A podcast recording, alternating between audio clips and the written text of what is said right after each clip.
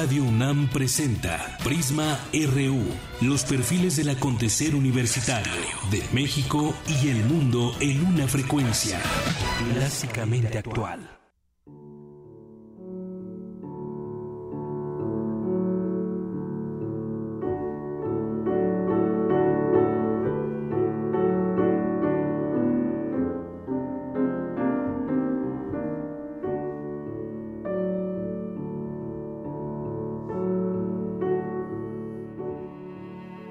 ¿Qué tal? Muy buenas tardes. Bienvenidos a este programa Prisma RU de Radio UNAM y estamos escuchando de fondo esta canción de Etem, así se llama, de Gustavo Martín, que es en memoria de Mario Ruiz Armengol. El disco se llama Canto de Estío.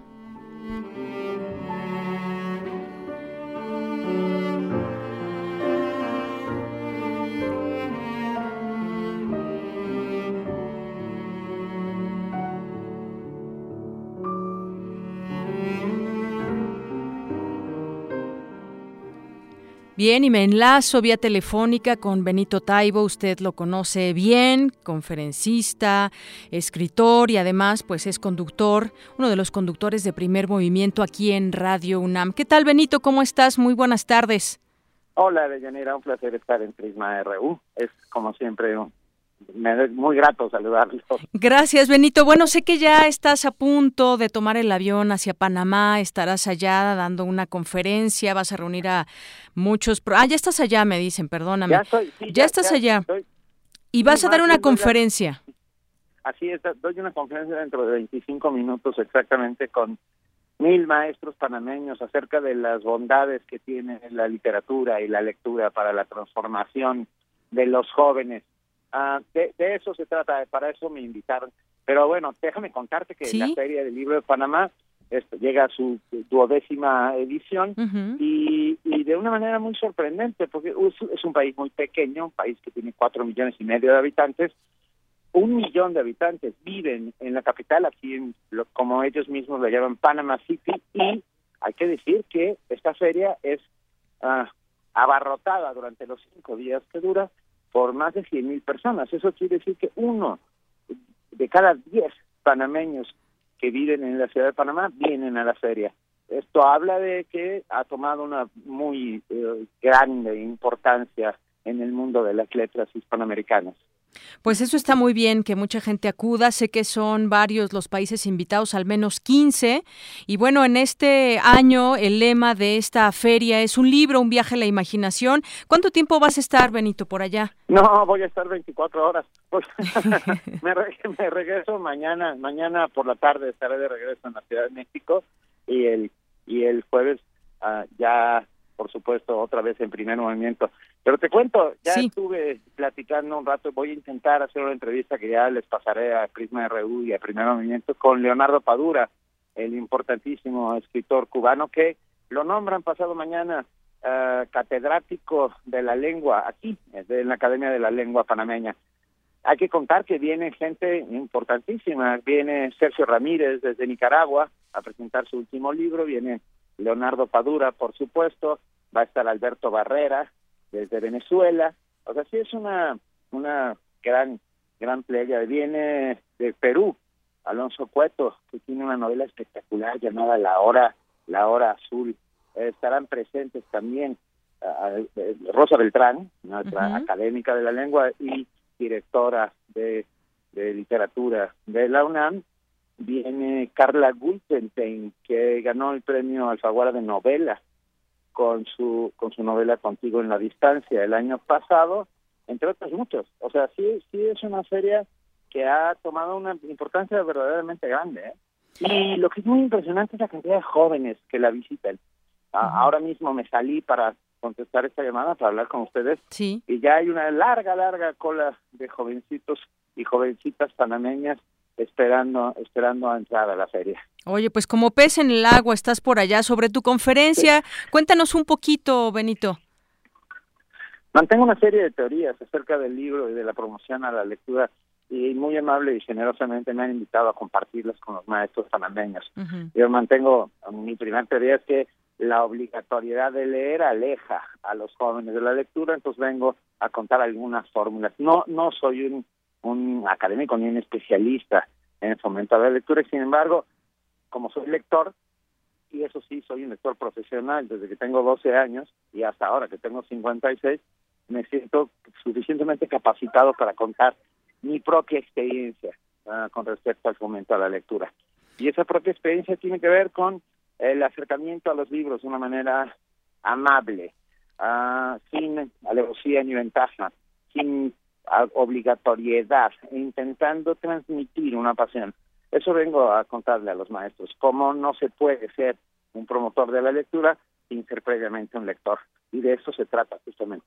Claro que sí. Benito, pues ya te escucharemos también en primer movimiento a ver qué, qué más nos comentas de, de esta feria allá, eh, Feria Internacional del Libro de Panamá. Y bueno, pues también aquí en Prisma RU estamos muy atentos de lo que suceda por allá. Mucha suerte, ya estás a punto de entrar en unos minutos más a esta conferencia con cerca de eh, mil profesores allá en Panamá. Muchas gracias, Benito. Gracias, te mando un gran abrazo, de Yanira, y un saludo a todos los amigos de Prisma RU. Igualmente, un abrazo. Gracias, Benito. Hasta luego. RU. Una con diez minutos y nos vamos a nuestra portada universitaria. El día de hoy, el rector de la UNAM, Enrique Graue, dijo que la educación superior ya no puede ser concebida a partir de criterios nacionales en la firma de convenios de colaboración entre la UNAM, Santander Universidades, Fundación UNAM y la Fundación Mexicana para la Educación. La educación superior debe ser tan local como sus problemas lo exijan y tan internacional como sus soluciones lo requieran. Y en este estamos insertados. Por eso es que hoy suscribimos este convenio de la Fundación Mexicana para la Educación, Santander Universidades y la UNAM, que tiene como objetivo el cada vez un mayor número de jóvenes estudiantes tengan la oportunidad de estudiar en el extranjero.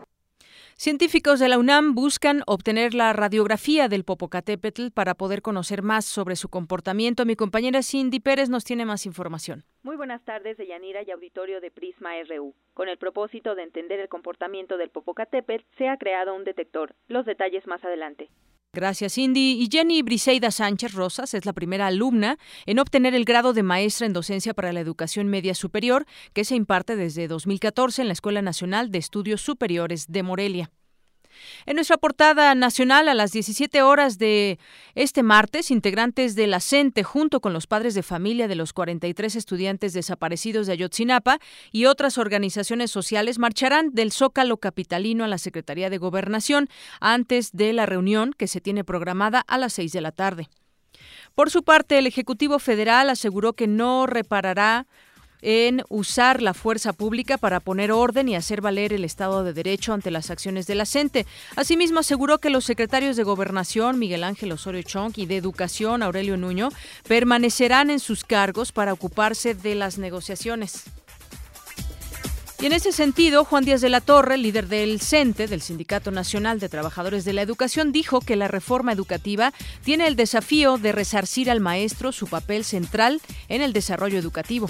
Ese desconocimiento de muchos explica el hecho de que buscan imponer ideas o equivocadas o sesgadas sobre los objetivos y el sentido del cambio, con lo cual propician que no se avance en la dirección correcta. Desconocimiento de muchos, dice, será el mensaje para la gente, que lo dice sin mencionarla. Por su parte, la Coparmex consideró que el sector empresarial en Chiapas vive una de las peores crisis económicas, incluso mayor a la registrada por el levantamiento armado zapatista de 1994. El fiscal general de Jalisco, Eduardo Almaguer, precisó que fueron seis el número de levantados o secuestrados ayer en un restaurante en Puerto Vallarta. Además, señaló que existe la posibilidad de que entre los secuestrados se encuentre Iván Archibaldo Guzmán, hijo de Joaquín El Chapo Guzmán aunque pues esta información no ha sido confirmada oficialmente. La Fiscalía Anticorrupción de Nuevo León solicitará que se le retire el pasaporte al ex gobernador Rodrigo Medina para que no pueda salir del país durante el proceso legal que hay en su contra por presunto ejercicio indebido de funciones. Ya ve que luego no se les da que se vayan a Estados Unidos huyendo, eh, huyendo del proceso que se les sigue porque tienen temor a caer, a pisar en la cárcel.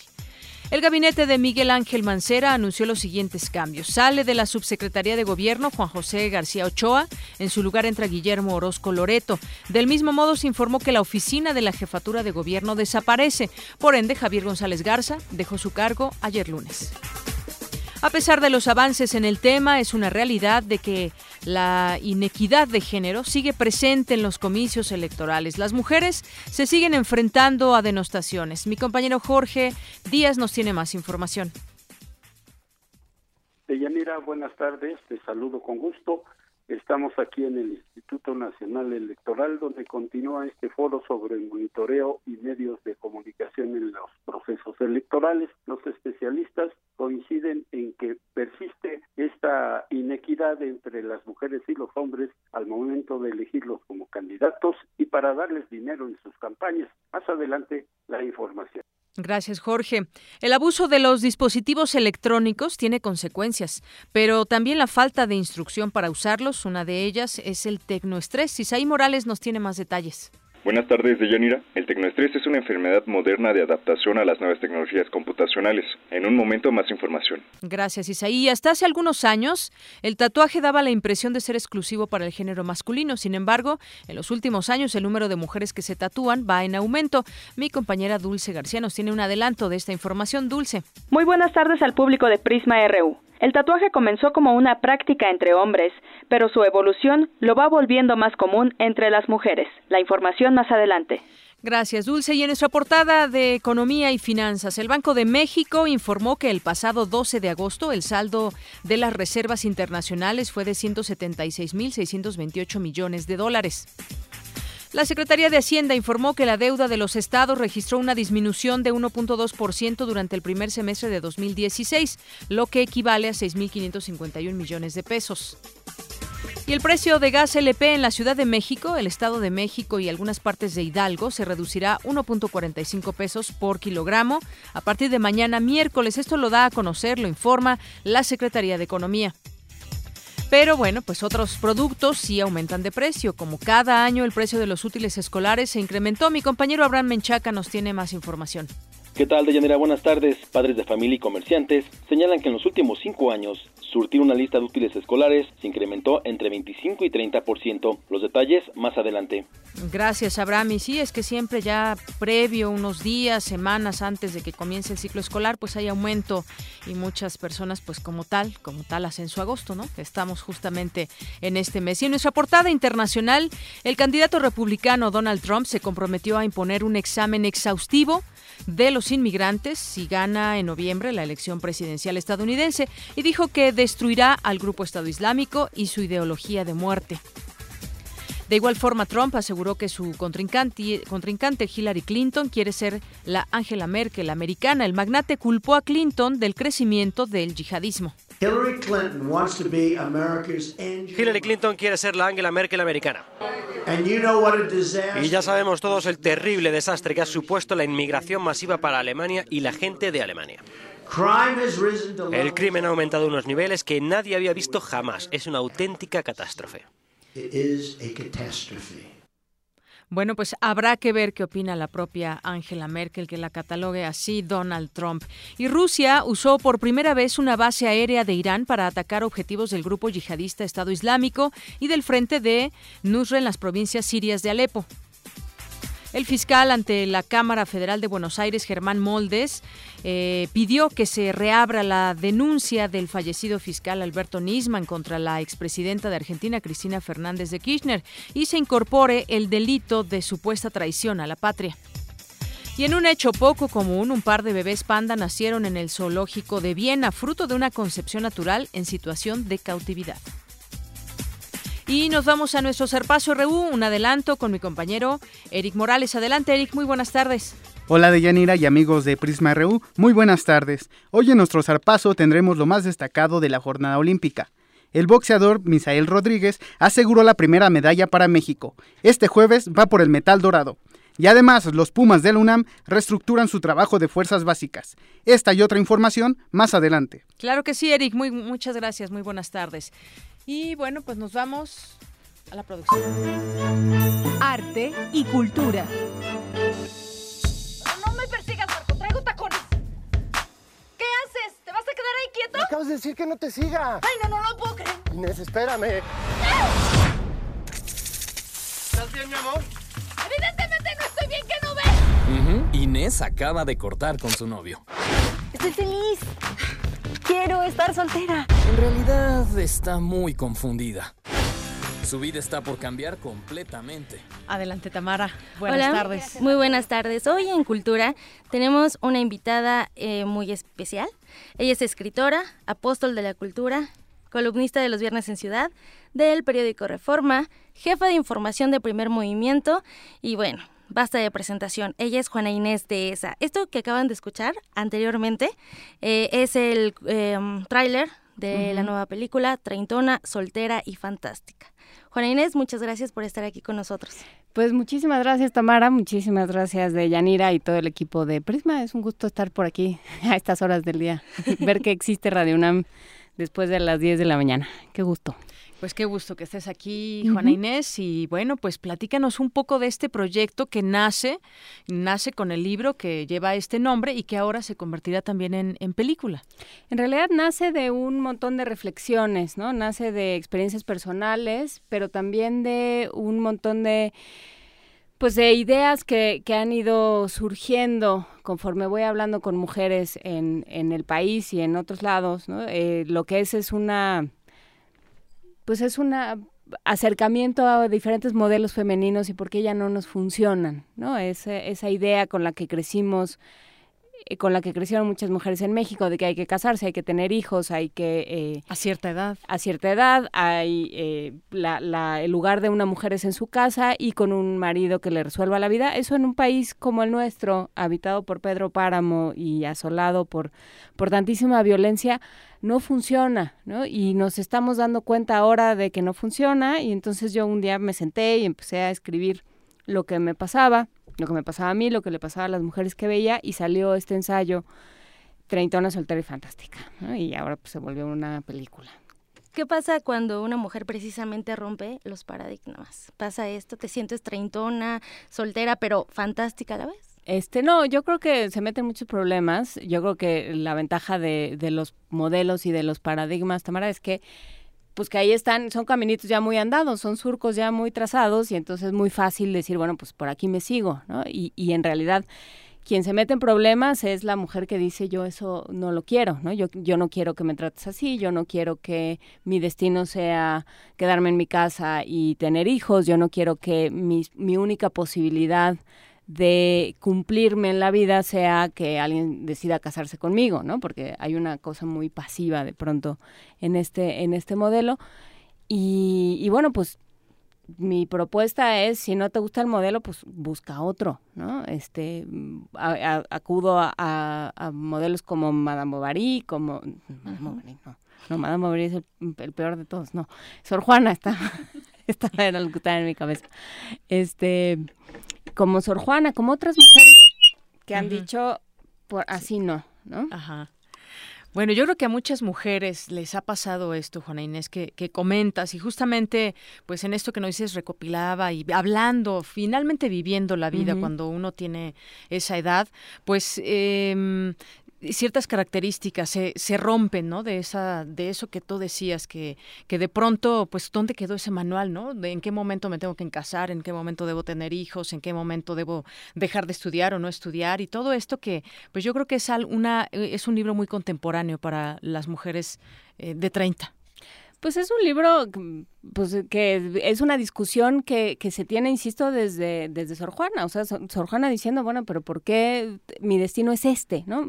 Y yo creo que en ese sentido se convierte en un libro no solo para mujeres ni para mujeres de cierta edad, ¿no? Se convierte en una posibilidad de reinvención y de, y de aproximarse a, al destino de otra manera, ¿no? O sea, sí, ¿no? Tienes una serie de circunstancias y tienes un destino que está trazado, pero tienes otras posibilidades y muchas veces pues no las vemos, ¿no? Juana Inés, en tu libro Ujú. pasas del síndrome de Groucho Marx Ajá. al de Tarzán. ¿Nos puedes explicar un poco de estos, de estos síndromes? Son bastante curiosos.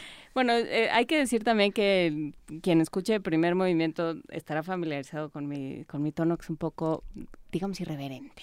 Ya no vamos a, ya cada quien en su casa que le ponga el adjetivo que quiera, pero Sí, lo que yo llamo el síndrome de Groucho Marx es algo que nos pasa mucho a las mujeres, que es esto que decía Groucho Marx. Yo no quiero pertenecer a un club que me... ¿Te define? Que, no, que me quiera a mí como miembro, ah, ¿no? Entonces tenemos esta idea de, no, si tú piensas que yo soy una persona maravillosa, algo debe... De el problema es contigo, no conmigo, ¿no? A quien defines a ti, no a mí. Y eso es lo que yo llamo en el libro el síndrome de Groucho Marx. Hablo de muchísimas cosas, hablo también del síndrome de Tarzán, que es esta cosa de las mujeres de no poder dejar a un hombre hasta que no tienen otro, entonces que solo van como, como con lianas.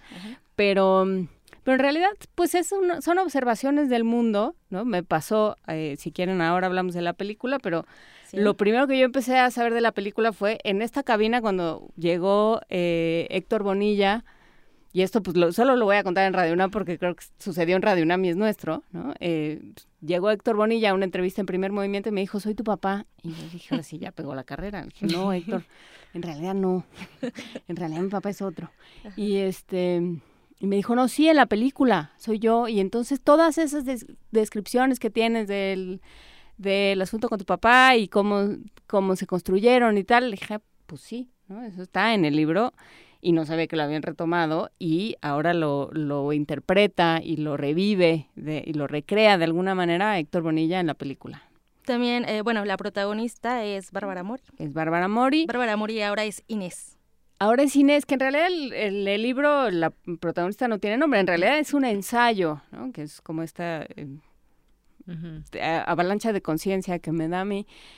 Y es un ensayo, pues muy platicado, con, como dices, eh, ahora que citabas, Tamara, lo de Groucho Marx, este, pues sí, con un montón de símiles y de, también tengo el síndrome del clavadista ruso, ¿no? Que pensamos que vamos por la vida con un montón de jueces que nos van sacando tarjetitas, ahora que está tan de moda el tema olímpico, que nos va sacando tarjetitas con todo lo que hacemos, ¿no? Ahora tienes un 10, ahora tienes un 7.5, ahora mira nada más cuánta agua sacaste, 4. ¿A partir de cuándo podemos ver esta película? A partir del 7 de octubre, este, espero que vayan todos y que compren el libro. Sí, eh, sería eh, una... O bueno, que lo lean y ya que me digan, estoy en arroba jdesa y todas las mañanas en primer movimiento y pues en Radio UNAM todo el rato. Pues qué bien sentirse libre, soltera, inteligente, poder escribir. Ahora, pues una sorpresa también el, el tema de la, de la película, que bueno, ya lleva, ya comentábamos hace un momento, se lleva haciendo ya dos años más o menos. Sí, más o menos, y que bueno, veas materializado algo que nació desde tu, pues desde tu sentir, desde, tu vivir y que lo puedas ver proyectado también. Digo, finalmente va, ya nos platicarás de la adaptación y cómo está y, todo ese tema, porque ya ves que, pues bueno, un libro y una película tienen ciertos cambios. Sí, en realidad yo no sé mayor cosa de la película. Eh, tengo el guion, pero nunca me atreví a leerlo porque no sabía qué iba a suceder. Me acuerdo cuando llegué aquí a la, a la terraza de Radio Nam y le dije, Benito, dicen que quieren hacer película. ¿Cómo? Pues no sé.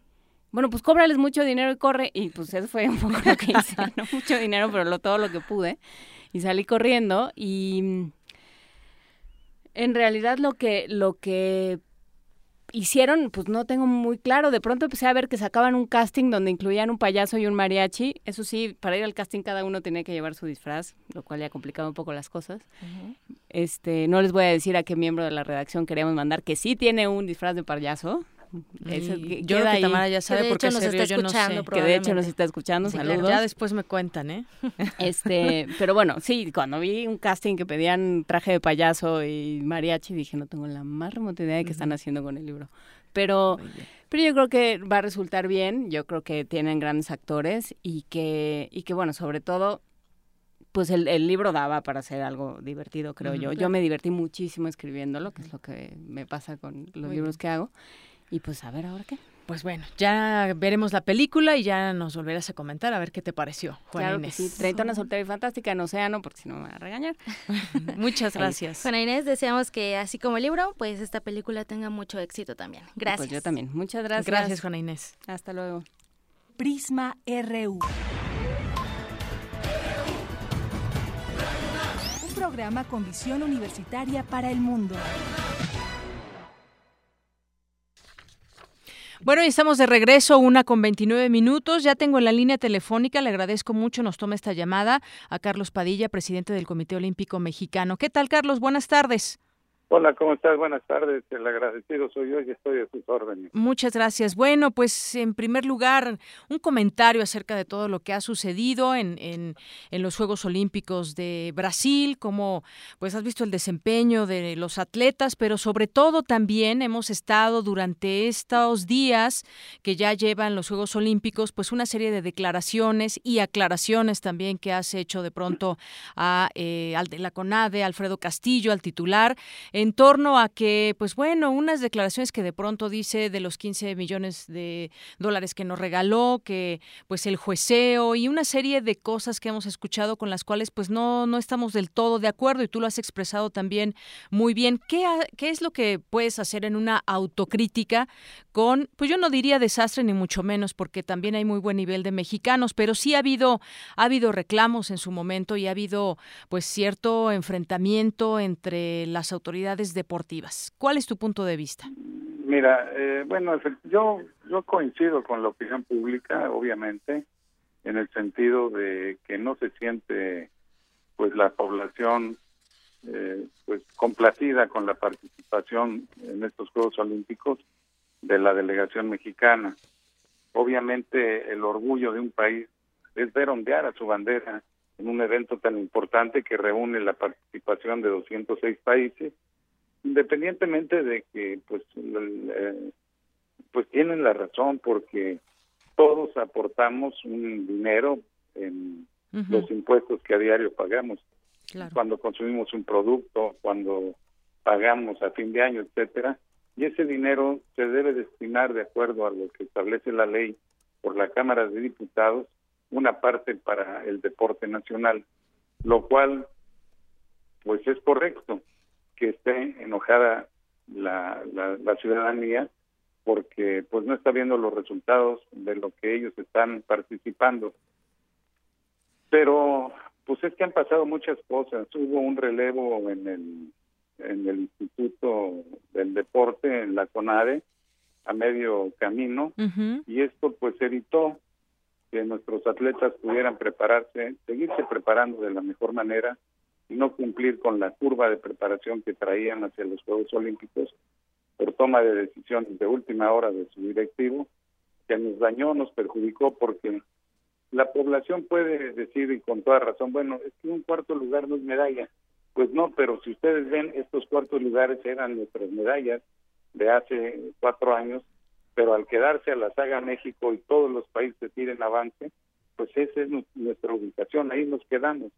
Y yo creo que si esto no se compone de inmediato, y yo pienso que si no empezamos ya hoy a planear regresando de los Juegos para ir a, a Tokio en el 2020, pues estaremos en las mismas condiciones, abandonando una preparación adecuada a los deportistas y lo que es peor, quedándonos estancados mientras otros países avanzan, es decir, los que ahora son cuartos lugares, dentro de cuatro años serán sextos o octavos, porque no, no hemos, no hemos evolucionado al mismo ritmo de los otros países. Sí, es, eso es más que evidente. Y, más allá de, pues, de estos señalamientos que ha, ha, hecho Alfredo Castillo, tratándose de quitar la opinión pública que trae encima, con respecto incluso a cuestiones eh, personales, porque por ahí declaraba Aida Román que pues en vez de llevar a algunos eh, médicos o masajistas y demás, pues bueno, se llevó una, una comitiva hasta la masajista, decían, de Alfredo Castillo, y bueno, pues esto, esto sin duda afecta también ya estando en el lugar de donde se llevan estos Juegos Olímpicos, en este caso en Brasil. Y lo que tú mencionabas también, pues es un, tema de mucho tiempo atrás, ¿no? Esto no es nuevo. Digo, finalmente tenemos una actuación que pues no hay nada que aplaudirle a Alfredo Castillo, parece ser que desconoce del tema y más allá de todo, pues se fue a vacacionar a, a Brasil. Pero este, este tema que enfrentamiento de pronto entre federaciones, el tema del dinero, del apoyo, no es la primera vez que, salen pues incluso a botear a la calle para pedir apoyo y para poder ir eh, de viaje. ¿Qué está pasando en este aspecto? ¿Hasta cuándo podremos decir ya va a funcionar de una manera más fluida el deporte mexicano? Parecería que todos estos millones de pesos que se les que se le inyecta al deporte pues no quedan justamente en la promoción y en, el, la actividad propia de los eh, deportistas de alto rendimiento. Mira, Tenemos un gran problema y hay que mencionarlo. Sí. Mientras se siga viendo... Mientras se siga viendo... Eh, Carlos Padilla. A ver, ahí le perdí. ¿Qué nos decía? ¿Sí, me escucha? Sí, ahí ya le escucho otra vez. Ya. Mientras se siga contemplando el deporte en nuestro país como un programa sexenal, en el mejor de los casos, cuando no es que se corta medio camino como hoy ocurrió, pues esto va a seguir sucediendo. Lo que sucede también, por otro lado, es que mientras países del mismo continente como Colombia, Argentina, eh, Guatemala mismo traen proyectos a 15 años, para nosotros serían transeccionales, pero esto requiere de una voluntad política para crear una estructura jurídica y que solvente eh, fiscalmente, financieramente, que esto pueda funcionar así. No queremos que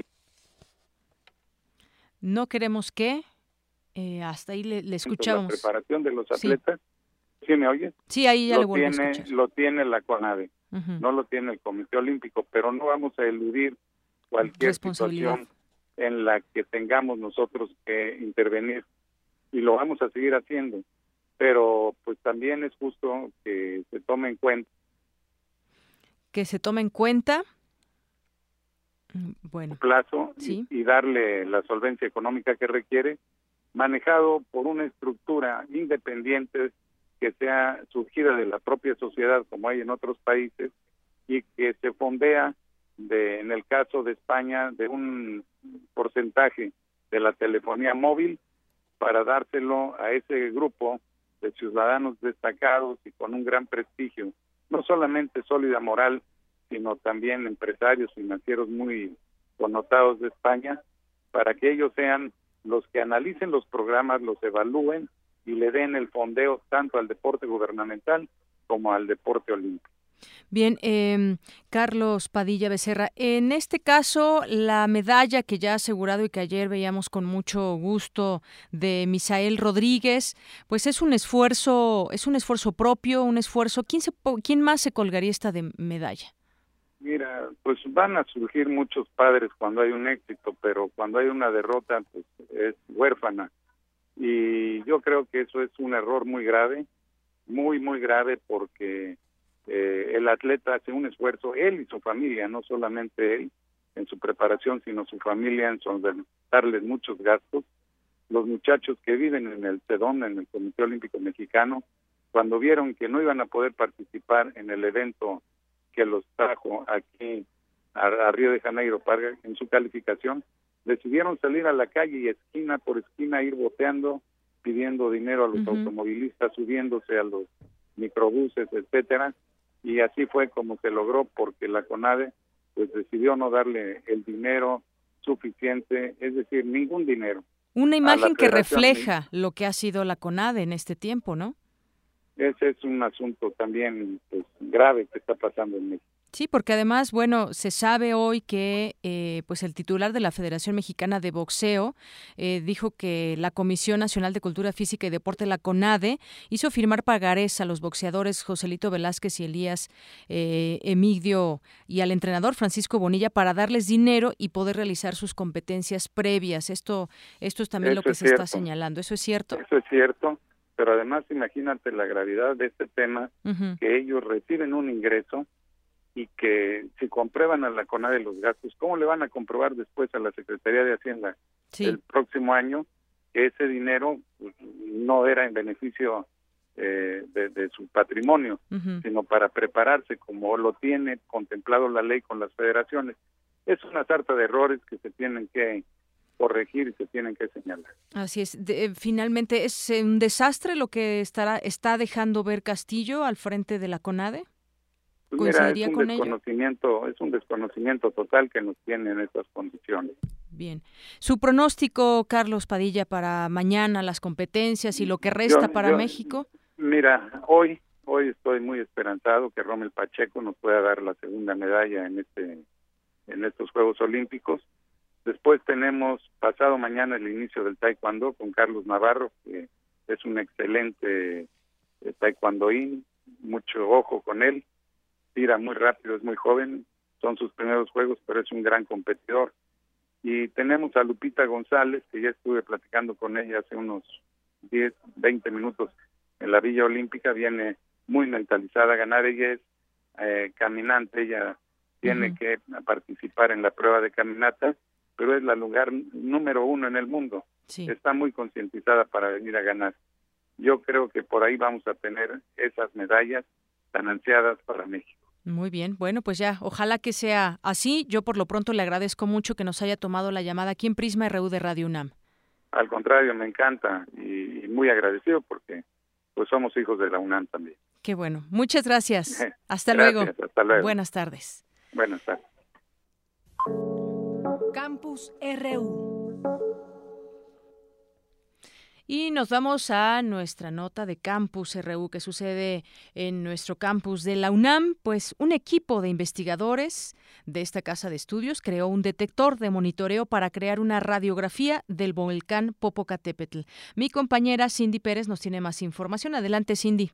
Muy buenas tardes de Yanira y auditorio de Prisma RU. El Popocatépetl es un volcán activo desde hace más de medio millón de años. Es considerado uno de los 10 más peligrosos del mundo y se le describe como el más activo de México por sus 41 erupciones confirmadas a lo largo de sus 730 mil años de antigüedad. Con el fin de entender su comportamiento, un grupo de investigadores de la UNAM desarrolló una nueva herramienta de monitoreo para crear una radiografía del interior del cráter. Su creación estuvo a cargo del doctor Arturo Menchaca Rocha, quien nos explica el funcionamiento. El detector lo que hace es que reconstruye la trayectoria de estas radiaciones que nos llegan del cielo, los rayos cósmicos, les llamamos los muones, que son en particular las, las radiaciones que nos interesan. Digamos, se comporta un poco como los rayos X en, un, en una radiografía. En el volcán uno anda buscando tubo vacío. Eh, en la zona de ese tubo pasarán más muones porque está vacío que por las partes aledañas donde, donde no hay un hueco. El detector está hecho de módulos, hay 90 módulos que van a que van a constituir al detector eh, del volcán y el primero ya se construyó. Este dispositivo permitirá, de acuerdo con el académico universitario, prevenir un desastre. Tenemos que tomar efectivamente una imagen para para poder localizar en dónde está este el ducto de lava.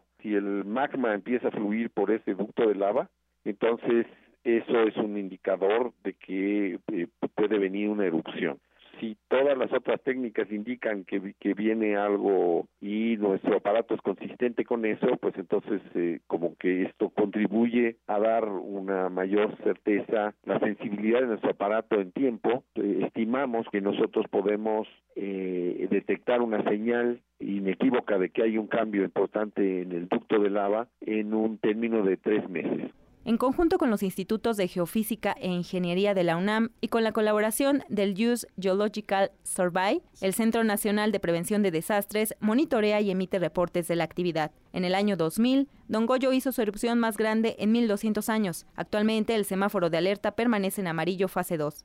Hasta aquí el reporte de Yanira. Muy buenas tardes.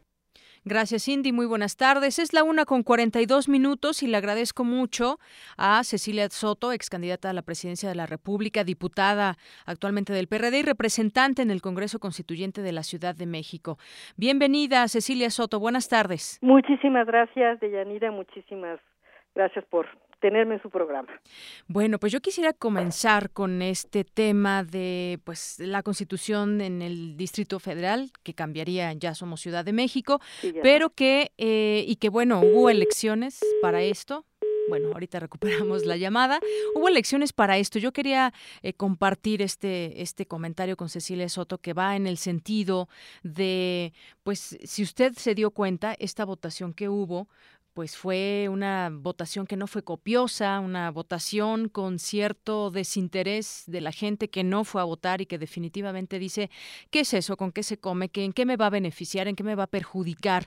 Y en este sentido, pues ha habido mucha opinión pública que también se alza y dice, bueno, pues eh, cómo, cómo vamos a, cómo vigilamos esto, qué repercusiones traerá, las delegaciones desaparecen, se vuelven municipios y bueno, pues estarán conformados conformadas por un ayuntamiento y de pronto pues no nos dice mucho esto o qué tanto nos da, eh, nos viene en la parte de, de, beneficio a la sociedad.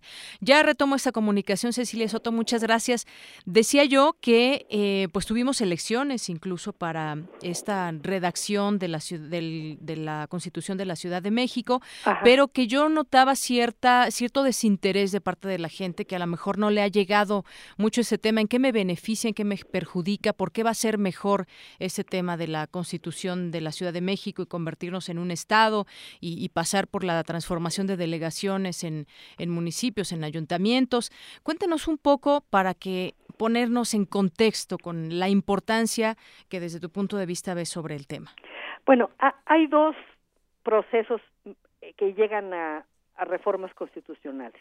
Procesos revolucionarios, como el que tuvimos en 1917, ¿verdad? Que cambian el paradigma, terminan una época, una era en una nación, en un país, y empiezan otra. Y otro, un proceso de reflexión interna eh, que llega al concepto de una reforma constitucional que ha habido en varios países recientemente. Bueno, ese es el caso de la Ciudad de México.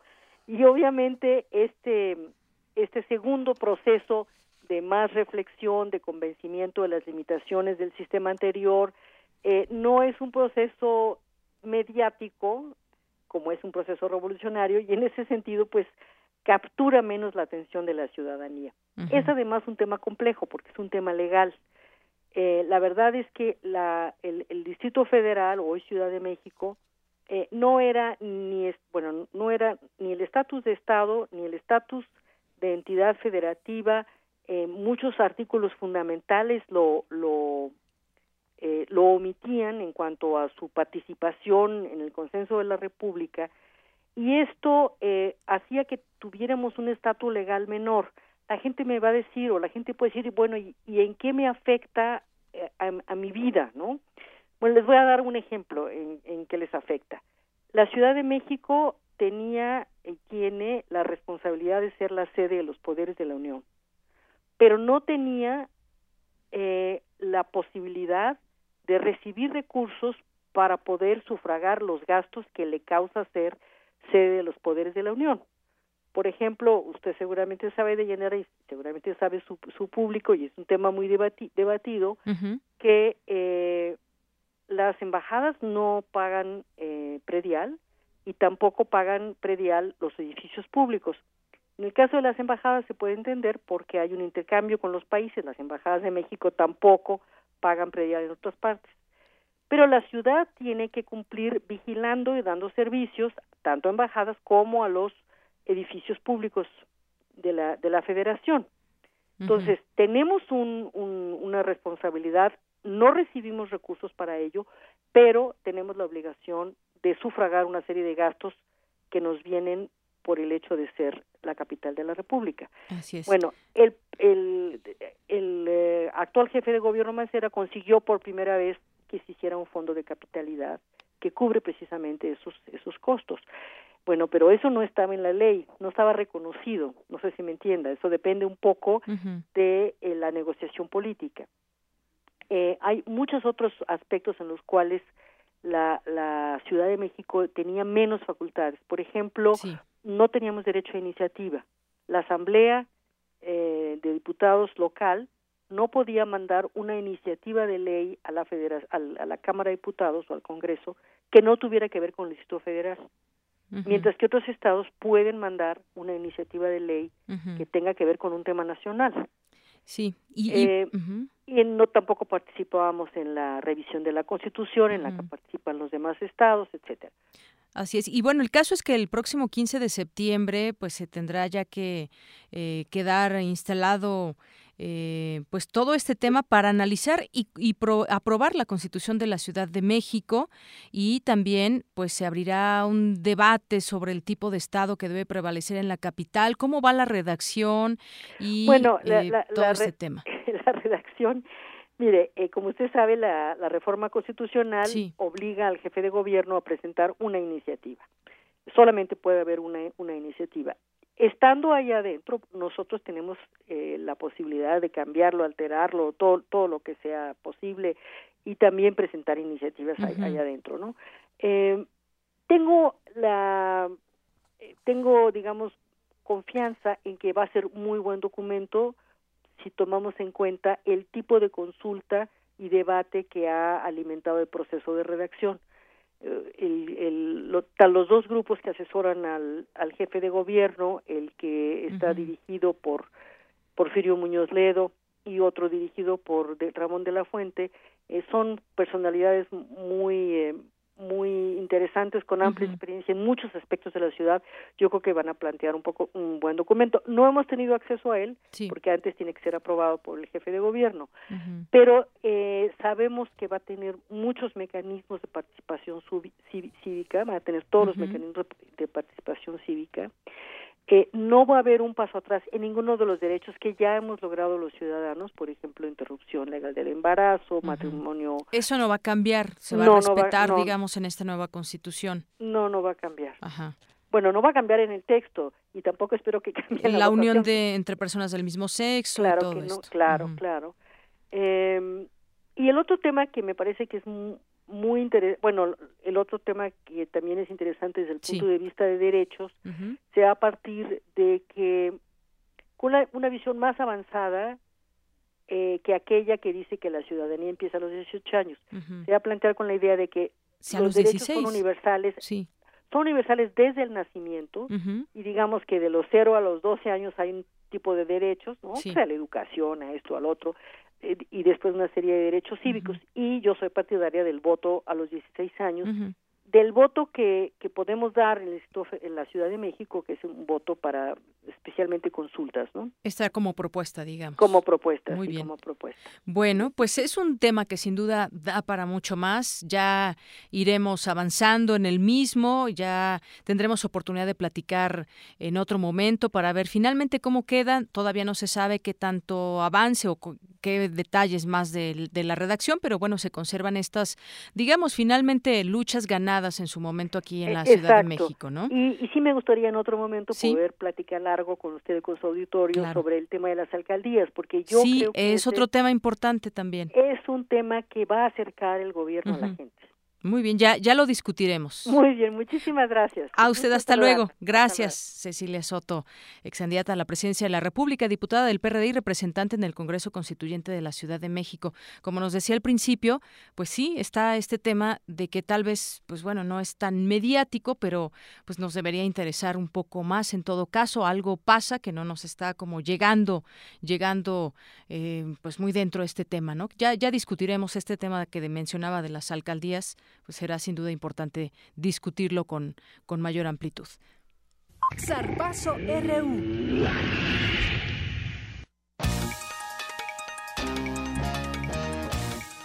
Adelante, Eric Morales, con tu Zarpazo RU. Buenas tardes. Hola, Deyanira. Pues te comento que el mexicano Misael Rodríguez le otorgó a nuestro país la primera medalla de la justa veraniega de Brasil y el pugilista chihuahuense aseguró el bronce luego de vencer en tres rounds al egipcio Hussein Bark Abdin. El jueves contenderá por la presea dorada cuando enfrente al uzbeko Bektum Melukasep en la división de los 75 kilogramos. Tras el combate, Rodríguez dedicó el triunfo a los deportistas mexicanos en Juegos Olímpicos. No, pues de mucha satisfacción, la verdad que ha sido un esfuerzo que tiene desde hace años, entonces pienso que este resultado va para todos nosotros, que no nos pierdan la fe, somos una gran nación y aquí están los resultados. Hombre, pues muy grande, la verdad que algo inimaginable. No, pues que vean que no me pierdan la fe, no nos pierdan la fe, aún quedan muchos competidores. La verdad que un saludo a todo mi querido Parral Chihuahua que han apoyado, siempre han estado conmigo y a mi madre que haga lugar para otra medalla. Qué emoción, ¿no? Con qué emoción habla. Así es, te cuento que la pelea entre el mexicano y el uzbeco será el próximo jueves a la 1.15 de la tarde, tiempo de México. Y a propósito de la medalla de Misael Rodríguez, tenemos en la línea telefónica al profesor Ricardo Contreras, presidente de la Federación Mexicana de Boxeo. Buenas tardes, profesor, le habla Eric Morales. Buenas tardes, Eric. Eh, eh, le hago una aclaración. Ojalá que fuera profesor, soy abogado, pero este, me pongo a sus órdenes. Gracias. Pues Misael Rodríguez nos ha mostrado un gran nivel en estos Juegos Olímpicos, pero también veíamos que antes de, viajar a Brasil tuvo que botear para conseguir apoyo económico y poder trasladarse a Río de Janeiro. No obstante, ya, ya no tardaron tanto en salir personas a felicitarlos, entre ellas Alfredo Castillo. ¿Qué opinión le causa esta situación, Bueno, mire, mire usted, eh, yo no quisiera causar ninguna polémica con, con nuestras declaraciones. Creo que lo que tenemos que hacer ahora es disfrutar de la medalla. Ojalá que eh, sea de oro para Misael, pero el esfuerzo que hizo eh, no se le puede escamotear absolutamente por nada. Y el triunfo, el triunfo, la medalla es de él. Nadie se la puede colgar. El sacrificio, el esfuerzo, la dedicación, la hizo este boxeador. Por tanto, creo que es muy merecidísimo y ojalá que, que esta no se quede solamente en la medalla de bronce. Ricardo Contreras le saluda con mucho gusto de Yanira Morán. Estamos compartiendo aquí esta sección con Eric Morales. ¿Qué apoyo concretamente recibió la Federación Mexicana de Box de parte de la CONADE? Bueno, mire usted, Yanira, le saludo con afecto. Eh, eh, desde que el director de CONADE entró como tal, este, suspendió los, los apoyos para la Federación Mexicana de Boxeo o sea, no le quedaría ni felicitar a este boxeador. Bueno, pues eh, yo, yo creo que no. para la eh, foto está bien, ¿no? Nada más. Eso sí, eh, desconoció a la Federación Mexicana de Boxeo, le pidió a mi Federación Internacional que me, me retirara el reconocimiento, cosa que no que no ha sido así. Tenemos tenemos ahora la satisfacción, porque ustedes lo, supieron en diferentes conferencias de prensa, nuestros entrenadores que están en en Río, Francisco Bonilla y Octavio Robles, tienen 11 meses, 11 meses que no reciben su sueldo. Y, creo que eso, eso no es justo para alguien que ha hecho una labor que hoy se da con el triunfo de este muchacho eh, eh, en la obtención de una medalla de bronce por ahora. Ricardo, cuando Alfredo Castillo llegó a la CONADE, aseguró que la Federación de Box es un lastre para, para ese deporte. ¿Tenía o tiene argumentos para tal aseveración? Yo creo que no. También dijo que los presidentes de federación éramos unos ladrones, que malversábamos fondos, que no comprobábamos, que nos resistíamos a rendir cuentas. Yo les voy a, enviar a ustedes a su correo el documento, que es un documento oficial que, que aparece inclusive en la propia página de CONADE, donde el año 2012, 2013 y 2014 la Federación Mexicana está en ceros. No le debemos absolutamente un centavo de comprobación al gobierno federal. Y este, eh, el, el recurso que se otorgó fue comprobado en base estrictamente a las reglas de operación que fija la propia CONADE y el gobierno federal. De tal manera que la acusación que se hizo de que yo era una persona que debía comprobaciones o que o que he malversado fondos se echa por tierra con este documento. Oiga, ¿y qué me dice de los uniformes que también ha sido pues una una queja constante? Bueno, mire usted, eh, creo que en los uniformes debe de quedar claro lo siguiente. El, la, la, marca patrocinadora OMA, la marca patrocinadora de los uniformes para el Comité Olímpico Mexicano, es la marca que se encarga de otorgar los uniformes para los deportistas, con excepción en algunos de los de competencia, como es en el del boxeo. En este caso, los uniformes de competencia los tuvimos que conseguir nosotros como federación, porque ese fue un compromiso con el Comité Olímpico Mexicano. Sin embargo, esos uniformes, como efectivamente fue, los conseguimos a crédito, porque... A crédito. ¿De los de Hugo Boss sí les tocaron? ¿Esos que dio la CONADE de Hugo Boss, de la marca?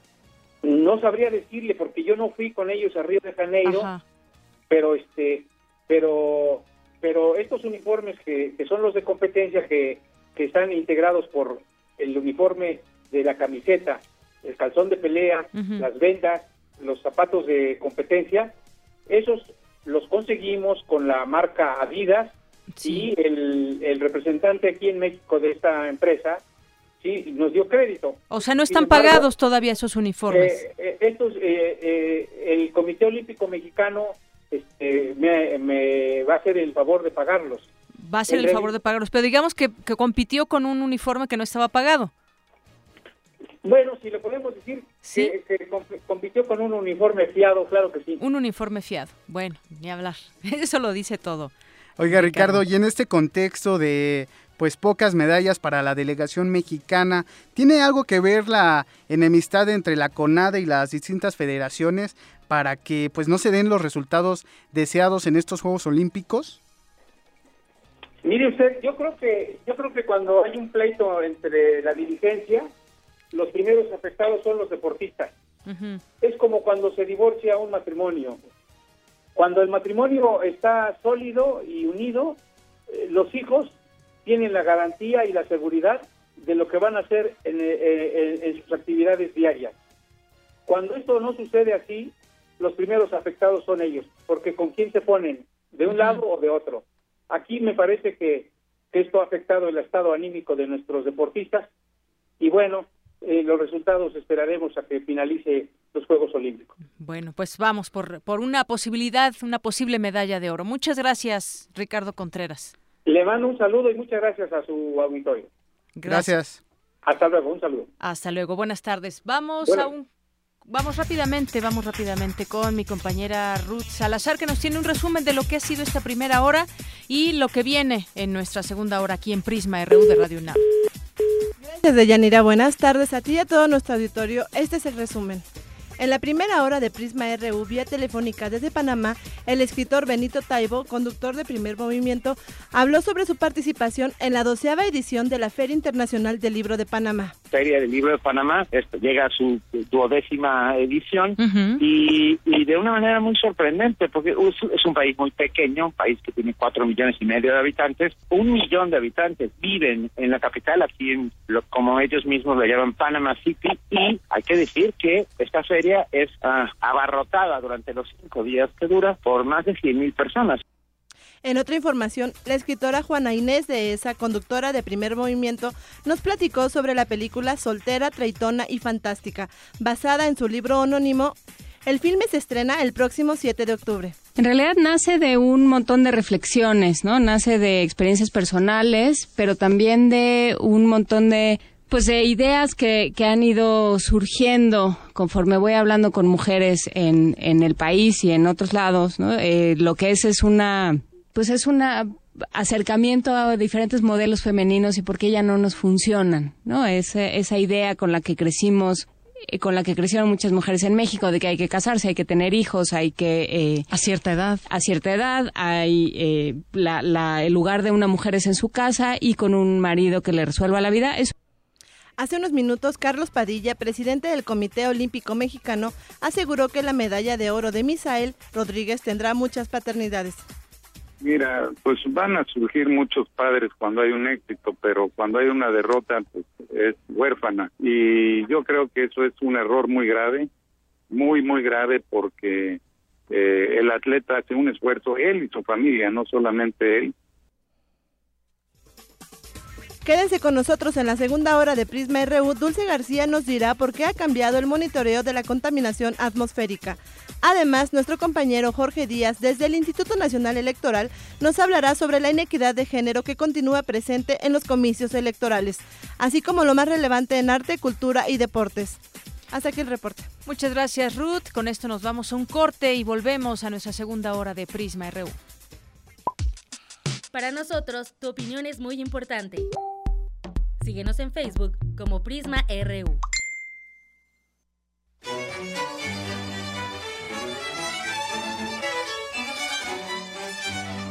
XEUN Radio UNAM. Transmite desde Adolfo Prieto 133, Colonia del Valle. Delegación Benito Juárez. Código postal 03100. 96.1 de frecuencia modulada.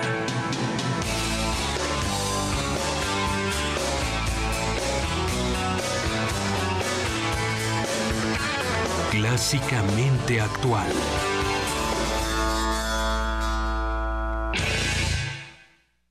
Ser jóvenes en México significa tener pocas oportunidades. Somos víctimas de la violencia, el crimen y la impunidad. No creemos en las mentiras de la vieja política. Porque conocemos bien la historia de nuestro país. Los jóvenes somos valientes e independientes y podemos cambiar las cosas. Somos capaces de crear y hacer lo que nuestros gobernantes no tienen idea. No saben en qué mundo vivimos. Y los vamos a sorprender. Juventud con valor. Hagámoslo nosotros. Partido Encuentro Social. Una orquesta en la cocina. Cuarteto de cuerdas en el auto. Y un violonchelo solista sentado en el sillón favorito de la sala.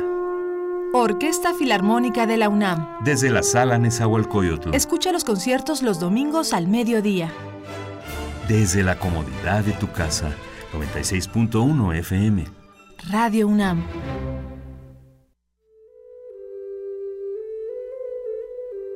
Aquellas personas que a pesar de la crisis pudieron encontrar caminos para seguir con su vida con fuerza y determinación son llamadas resilientes. Ante la discriminación y la violencia. Ante la pobreza y el desasosiego. Resiliente. Historia sobre la capacidad de superar los obstáculos.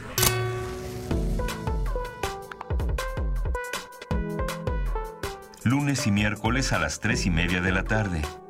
Por el 96.1 de FM. Historia sobre la capacidad de superar los obstáculos. Resiliente. Resiliente. Radio UNAM.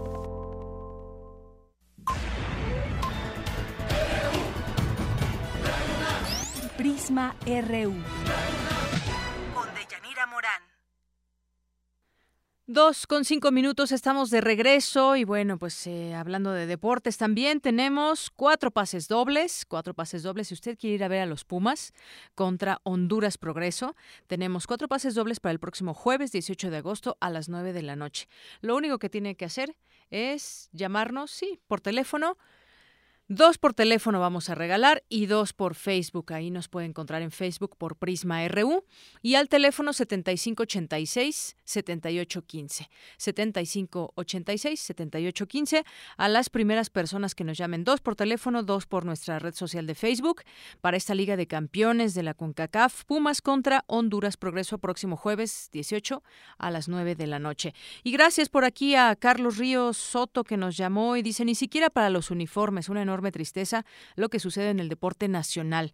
Y refiriéndose a la entrevista que tuvimos con Ricardo Contreras de la Federación Mexicana de Box. Y bueno, pues sí, una vergüenza, la verdad. Entonces le, preguntaba yo, ¿jugaron, participaron con un, eh, con un uniforme fiado? Esa es la palabra correcta. No está pagado aún este uniforme. Y sí, seguramente se colgarán muchos esta medalla, pero en realidad el esfuerzo que hizo este boxeador y el que seguirá haciendo, porque el jueves tendrá otra pelea pues yo creo que la medalla es de él y nada más de, de, él. Pero bueno, ya estaremos comentando sobre esto que sucede. Nos vamos ahora a eh, más información de nuestra universidad. El rector de la UNAM, Enrique Graue, aseguró que los estudiantes universitarios deben de tener oportunidad de acercarse a otras culturas en este mundo globalizado. Mi compañera Ruth Salazar nos tiene esta información. Ruth. ¿Qué tal, Deyanira? Buenas tardes. Te informo que el rector de la UNAM, Enrique Grauet, dijo que es una necesidad inaplazable reconocer que los estudiantes universitarios deben tener oportunidad de confrontarse con otras ideologías. En la firma del convenio marco de colaboración entre la UNAM y Santander Universidades, así como el convenio entre Fundación UNAM, la Fundación Mexicana para la Educación, la Tecnología y la Ciencia y el Banco Santander para impulsar el programa Líderes en Desarrollo, expuso que en el mundo global las universidades deben ser un puente que vincule los conocimientos científicos y sociales con la actividad cultural. La firma de estos convenios, más allá de sus objetivos específicos, implica el reconocimiento de una inaplazable realidad, la de brindar a nuestros estudiantes la oportunidad de confrontarse con otras culturas, con otras ideologías y costumbres, y contrastar realidades para aprender de ellas y contribuir así al progreso de nuestra nación. Con la firma del acuerdo se apoyará a 80 estudiantes para que puedan cursar posgrados en universidades foráneas, estrategia que consolidará la movilidad estudiantil que el pasado ciclo escolar permitió que 3.404 alumnos de la UNAM estudiaran en el extranjero, mientras que 6.347 foráneos se formaron en las aulas de esta casa de estudios. El mundo globalizado exige crecer y progresar para competir eficazmente, estableció Graue porque la educación no puede ser concebida ya solo a partir de criterios nacionales. La educación superior debe ser tan local como sus problemas lo exijan y tan internacional como sus soluciones lo requieran. Y en este estamos insertados. Mediante el programa Líderes en Desarrollo se ofrecerá a los estudiantes sobresalientes el apoyo económico y educativo para que sean aceptados en algún posgrado en las 200 mejores universidades del extranjero. Para Radio Ruth Salazar. Gracias, Ruth. Y bueno, pues algunos otros datos de nuestra UNAM. Avanza en el ranking internacional. La Universidad Nacional Autónoma de México avanzó en el último año casi 100 lugares en el más reciente ranking mundial académico de universidades de Shanghái. Eh, la UNAM es la única institución de educación superior de México en la clasificación que mide a las 500 mejores universidades del mundo. La UNAM, junto a la, con la Universidad Sao Paulo de Brasil, encabeza la lista de universidades en América Latina. En el mismo bloque del ranking, el más riguroso en su tipo, aparece en la London School of Economics and Political Science de Reino Unido, la Universidad de Sapienza de Roma, Italia, Universidad Estatal de Oregon, Estados Unidos, la Universidad de Barcelona, España y la Universidad de Buenos Aires, Argentina. En más información, tanto el apego desmedido a las nuevas tecnologías, o el rechazo total a las mismas, pues abre paso a patrones de comportamiento disfuncionales. Mi compañero Isaí, Isaí Morales nos informa. Buenas tardes, Deyanira, auditorio. El tecnoestrés fue un término acuñado por el psicólogo industrial Brecht Broad en 1984, en un libro titulado Tecnoestrés, el costo humano de la revolución informática. Lo define como una enfermedad moderna de adaptación, causada por una inhabilidad de manejar las nuevas tecnologías computacionales de una manera sana. El doctor Néstor Fernández Sánchez, académico de la Facultad de Psicología de la UNAM, explicó que es resultado del uso indiscriminado de las tecnologías de la información y la comunicación. Tecnoestrés, o también llamado síndrome de fatiga informativa, se refiere a una serie de consecuencias que sufren las personas debido al uso y en algunos casos del no uso o enfrentamiento ante las, los dispositivos con los que se tiene acceso a la informática. Es decir, en su momento fueron las computadoras solamente y ahora hablamos de dispositivos de las tecnologías para referirnos también a las tablets, a los teléfonos celulares y similares. Sin embargo, no solo se trata del uso excesivo de dispositivos electrónicos, sino, en algunos casos, de no saber cómo usarlos. Tanto el apego desmedido a las nuevas tecnologías o el rechazo total a las mismas abre paso a patrones de comportamiento disfuncionales. El experto explicó cómo se diagnostica el trastorno. La forma de identificar que alguien está padeciendo este tecnoestrés. En el aspecto de la salud, como los otros trastornos que hemos identificado, que son estados de ansiedad, taquicardia, inquietud, que conllevan después en un segundo plano a la inseguridad y en un tercer plano a la depresión. Depresión derivada de esa inseguridad y la inseguridad debido a que no enfrentan de manera adecuada esa angustia, esa ansiedad al uso de la tecnología. En materia laboral, el trastorno se relaciona con la necesidad de utilizar los dispositivos estratégicamente para el desahogo de las cargas de trabajo, en la oficina o en casa, lo que puede provocar ansiedad y estrés, que a su vez generan falta de sueño. Hay que considerar el entorno de la persona, se da más en algunos casos en el ámbito laboral, precisamente, porque eh, hay algunos algunas personas que creen de que con la computadora o el dispositivo van a tener mayor eficiencia laboral. Y cuando la computadora falla, tienen esa angustia de que no están haciendo lo que deben. Eso es lo que causa realmente, no, no es exactamente el uso o abuso de la tecnología, es lo que conlleva por no poder hacer lo que se estaba haciendo o lo que se tenía planeado para evitar el padecimiento, el especialista recomendó dosificar el uso de la tecnología, buscar el acercamiento personal y no abusar de las redes sociales. De acuerdo con estadísticas sobre el uso del Internet, en 2014 el 44.4% de mexicanos utilizó la red, en tanto 62.5 millones tenía teléfonos inteligentes, según el Instituto Nacional de Estadística y Geografía. Hasta aquí la información. Buenas tardes. Gracias, Isaí. ¿Usted qué tanto utiliza o no la tecnología? Bueno, y nos vamos a enlazar hasta el Instituto Nacional Electoral. Allá ha estado muy pendiente mi compañero Jorge Díaz, porque hoy se ha hablado de la inequidad de género en las campañas electorales. Cuéntanos, Jorge, muy buenas tardes. ¿Cómo estás, Yanira? Buenas tardes. Pues le podemos llamar la, la inequidad electoral de género persiste en México y se demuestra con los datos oficiales que dicen que las mujeres reciben menos dinero para campaña, tiempos en medios electrónicos y también reciben mensajes sexistas.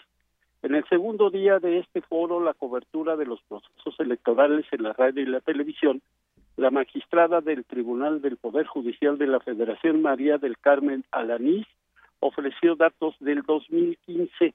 Las candidatas recibieron, por ejemplo, nueve millones de pesos eh, menos que los varones en el PAN. En el PRD, casi cuatro millones de pesos menos y en el PRI 275 mil pesos. La magistrada habló de las llamadas piezas de radio y televisión que favorecieron, ya lo adivinaste, a los hombres. Escuchemos. Números redondos, una diferencia de 37-38% de menor número de piezas en medios y de cobertura de campañas eh, de, mujeres. Esto se mide, como ya, ya mencionaba Rodrigo, los, los criterios por piezas monitoreadas y también por tiempo destinado a cada sexo en radio y televisión. Entonces, las mujeres tienen menos piezas y menos minutos en medios electrónicos.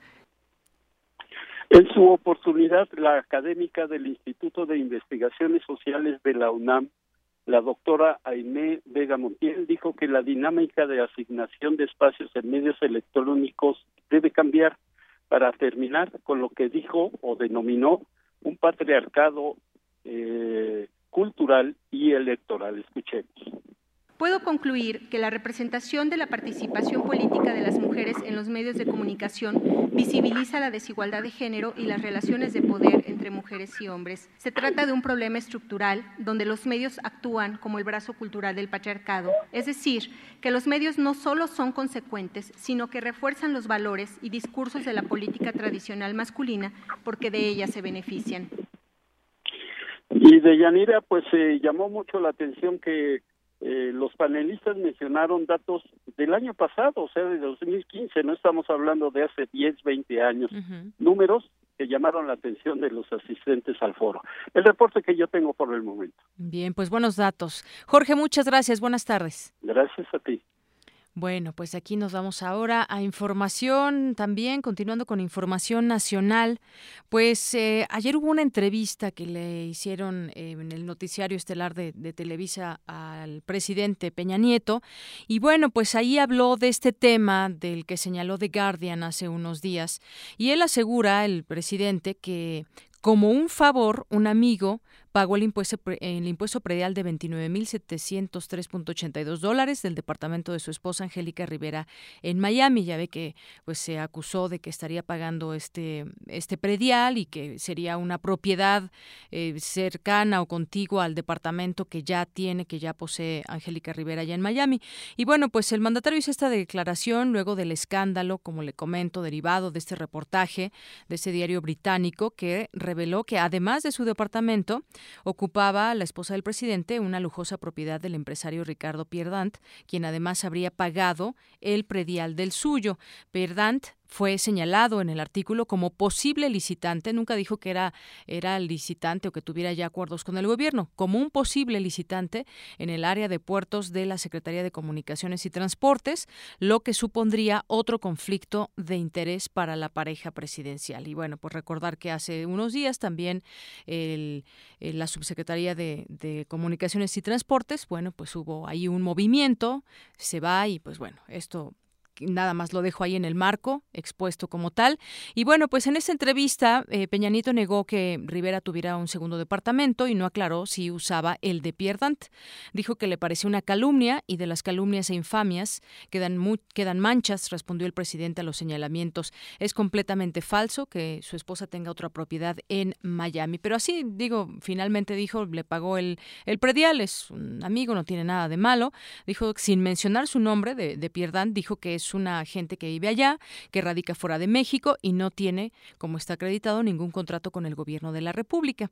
De acuerdo con la información difundida por The Guardian, en 2014 este empresario pagó el predial de dos departamentos del complejo Ocean Club, el del 304, que es el de Rivera, y el del 404, que está a nombre de una empresa de Pierdant y que es usado por la esposa del presidente. Dijo que es un amigo que está allá, que le hizo el favor, como una, una única ocasión de 11 años que tiene la propiedad, en una única ocasión, porque su esposa estaba aquí, le dijo, oye, puedes cubrir el impuesto predial, yo te lo cubro aquí, dijo Peña, como de hecho ocurrió bueno, no, no sé si se pueda manejar también el, el hecho de poder pues hacer un depósito, ¿no? Por ejemplo. Digo, solamente pregunto, no es otra cosa. En otro tema, aceptó que en el caso de la llamada Casa Blanca no hubo nada ilegal, pero sí una percepción que lastimó la credibilidad del gobierno, por ello ofreció disculpas, subrayó que está bajo un permanente escrutinio y por ello mantiene un mayor compromiso contra la corrupción. Se dijo muy consciente de la percepción generalizada de que hay un grave problema en la materia pero que este debe atacarse por el gobierno y los ciudadanos de forma conjunta. Y bueno, pues en otra información también eh, derivada de esta entrevista, pues se habla eh, mucho de lo que va a suceder durante esta semana con la CENTE y el gobierno. Hoy tienen una reunión a las seis, ya mañana le platicaremos en este espacio cuáles son los acuerdos o no a los que llegó la CENTE con el gobierno eh, federal porque ellos en su asamblea ya dijeron que no van a empezar las clases en algunos estados el próximo 22 de, de, agosto. Y bueno, pues ante la movilización de sectores que se oponen a la reforma educativa, el presidente advirtió que el gobierno de la República no tendrá reparo alguno en recurrir al uso de la fuerza pública para poner orden y sobre todo para hacer valer el Estado de Derecho. Esto lo dijo también en esta entrevista. Dijo que ante el desgaste que han tenido los secretarios de Gobernación, Miguel Ángel Osorio Chong y de Educación Pública, Aurelio Nuño, derivados de este conflicto, afirmó que seguirán en sus cargos, pues les tiene mucha confianza y ambos están trabajando para encontrar una solución. Bueno, pues ahí parte de esta declaración. Y bueno, pues también el, habló del nuevo modelo educativo, el titular de la SEP ante integrantes del Sindicato Nacional de Trabajadores de la Educación, del CENTE, Ahí el titular de la CEPA, Aurelio Nuño, enfatizó que la propuesta para un nuevo modelo en la materia no contraviene con las condiciones laborales. Esto fue la inauguración del foro de consulta sobre el modelo educativo y la propuesta curricular para la educación obligatoria con el sindicato que ya lo presenta de manera formal en este ante este foro, digamos ya con el CENTE. El titular de la dependencia mencionó que tampoco se afecta ninguna de las condiciones actuales que tienen respecto al empleo. Desde la sede de la Secretaría de Educación Pública, mencionó que con la presentación del nuevo modelo educativo a finales de este año y sus trabajos de implementación posteriormente, se espera que se aplique a partir del ciclo escolar 2018-2019. O sea, ya no le va a tocar este sexenio. ¿No? Ahí dejan este, este tema también para la implementación.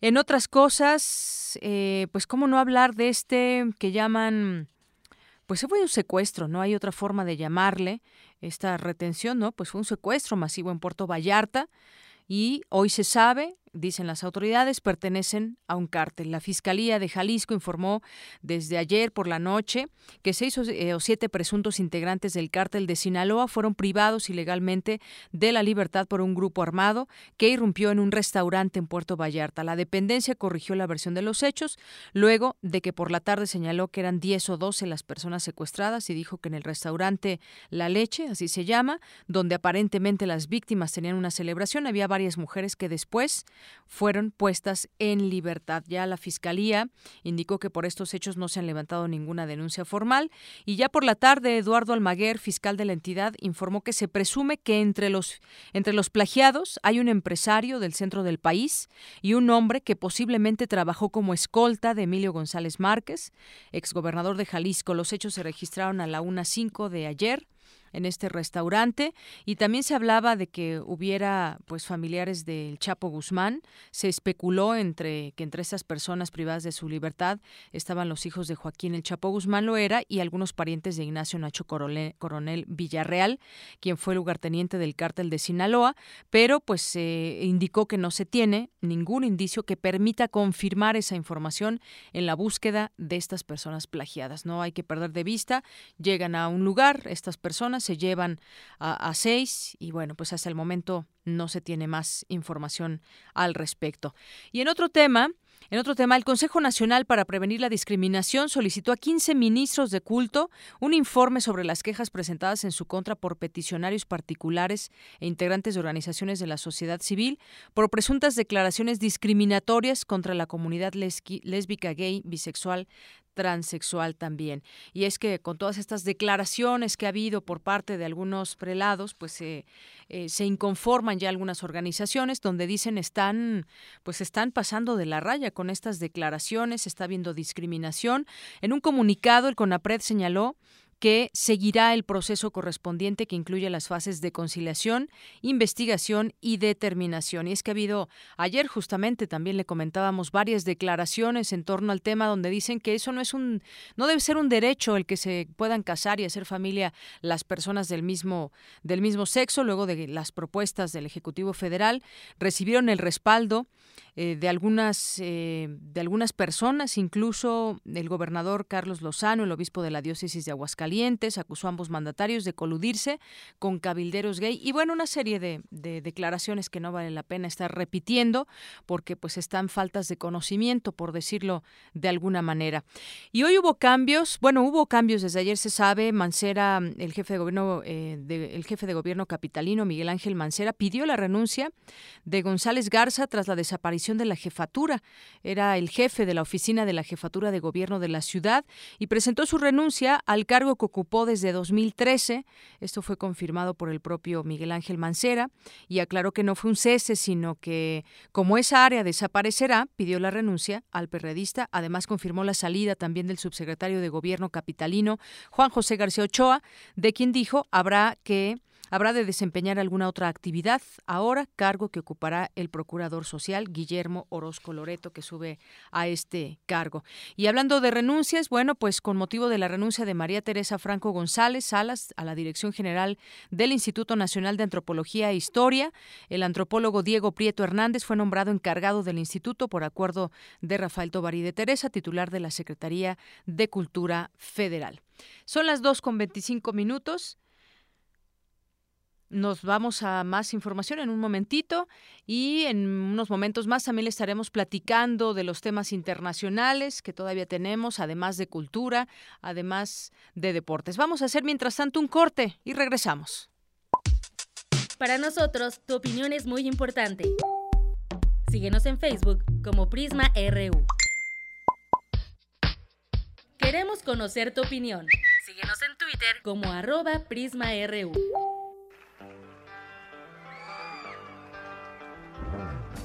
We're caught in a trap. I can't walk out because I love you too much, baby. Why can't you see oh, what you're doing to me? Oh. Bueno, fue un día como hoy que murió Elvis Presley y estamos escuchando para recordarlo esta canción de sus tantos y tantos éxitos. Este es solamente uno, Suspicious Man.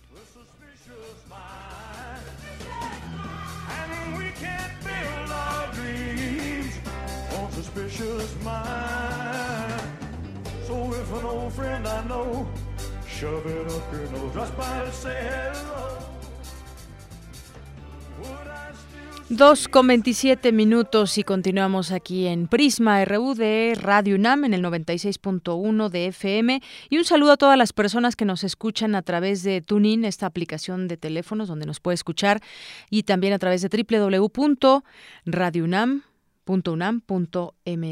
Muchas gracias a todas las personas que amablemente nos hacen el favor de sintonizarnos y de opinar también en este espacio. Bueno, pues nos vamos ahora con información respecto a tatuajes en mujeres, una creencia de pronto de que, pues bueno, ¿por qué se tatúan más los hombres? No, ya ahora también las mujeres en este derecho y en esta también igualdad y por el gusto simplemente que, que se tiene cuando se da una decisión de esta, de esta magnitud. Vamos a escuchar esta información que nos tiene mi compañero Dulce García. Adelante, Dulce. Muy buenas tardes de Yanira a ti y al auditorio. El tatuaje comenzó como un rito tribal, pero poco a poco fue transformándose en una expresión cultural La doctora Gloria Careaga Pérez, académica de la Facultad de Psicología de la UNAM, refirió que los tatuajes comenzaron como una opción para reafirmar la resistencia al dolor. Por ello, se volvió una práctica más común entre hombres que entre mujeres. Originalmente el tatuaje se hacía con instrumentos muy rudimentarios y esto sometía a los hombres al dolor. De hecho, se consideraba que quienes se tatuaban eran prácticamente los hombres que estaban en alguna condición de cautiverio, como en el ejército, en la marina, en las cárceles. Y era esos símbolos de la masculinidad, de esos espacios eminentemente masculinos donde mostraba a hombres que representaban la fuerza. No obstante, el significado ha ido evolucionando y ha cobrado relevancia entre las mujeres. La mayor parte de las representaciones del tatuaje son estéticas o tienen incluso que ver con cuestiones afectivas y sentimentales. Yo he visto más frecuentemente el tatuaje amoroso, vamos a llamarlo así, en hombres que en mujeres, y yo y lo que observo es que en las mujeres tiene más esta representación artística. Durante 2014, el 7.6% de los mexicanos ya tenía estas imágenes en su cuerpo, y el porcentaje fue mayor entre los hombres que entre las mujeres. Quizá eso se debía a ideas viejas sobre la pulcritud que la mujer tendría que guardar, pero a decir de Careaga, la estética de esta práctica va generando cambios importantes en su valoración social, por lo que las mujeres se han sentido más libres al respecto. Si antes estaba visto como que era una práctica propia de los hombres en una condición de reclusión, pues que ahora eh, es una expresión más del cuerpo y me parece que, que es una forma de apropiarse del cuerpo también importante tanto para los hombres como para las mujeres. El 38% de las personas prefiere tatuarse en los brazos, el 14.2% en la espalda, el 12.2% las muñecas, las piernas el 7.4% y el pecho 7.1%. Hasta aquí la información de Yanira. Buenas tardes. Gracias, Dulce. Muy buenas tardes. Y bueno, pues de aquí nos vamos a más información. Mi compañera Cristina Godínez nos tiene información acerca del problema del agua. Adelante.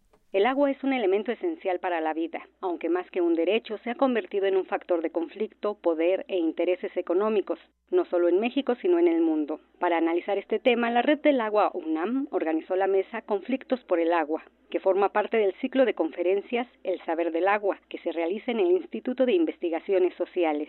La académica Karina Kloster señaló que el agua se ha convertido en una herramienta mediante la cual los estados-nación ejercen una política de clientelismo. Cuando hablamos de agua, que es uno de los elementos que más ha centralizado, por lo menos en México, es el elemento base a través del cual los estados-nación han dicho y han generado ciudadanía y clientelismo político. O sea, si hablamos de agua, es el Estado quien garantiza el acceso y el abasto y la distribución, o sea, en general, la gestión del agua es garantizada por un Estado-nación y tiene que ver fundamentalmente con la relación que se da entre ese Estado-nación, entre esa construcción de territorialidad con la ciudadanía a quien le debe dar cuenta, rendir cuenta, hacia su soberanía, básicamente. El doctor Jorge Silva Rodríguez del Instituto Politécnico Nacional explicó la definición de gestión del agua potable en México, con base en la ley federal respectiva, comprendida como una serie de procesos, principios, políticas, recursos, normas y derechos que, conjuntamente con el Estado, promueven e instrumentan el desarrollo sustentable.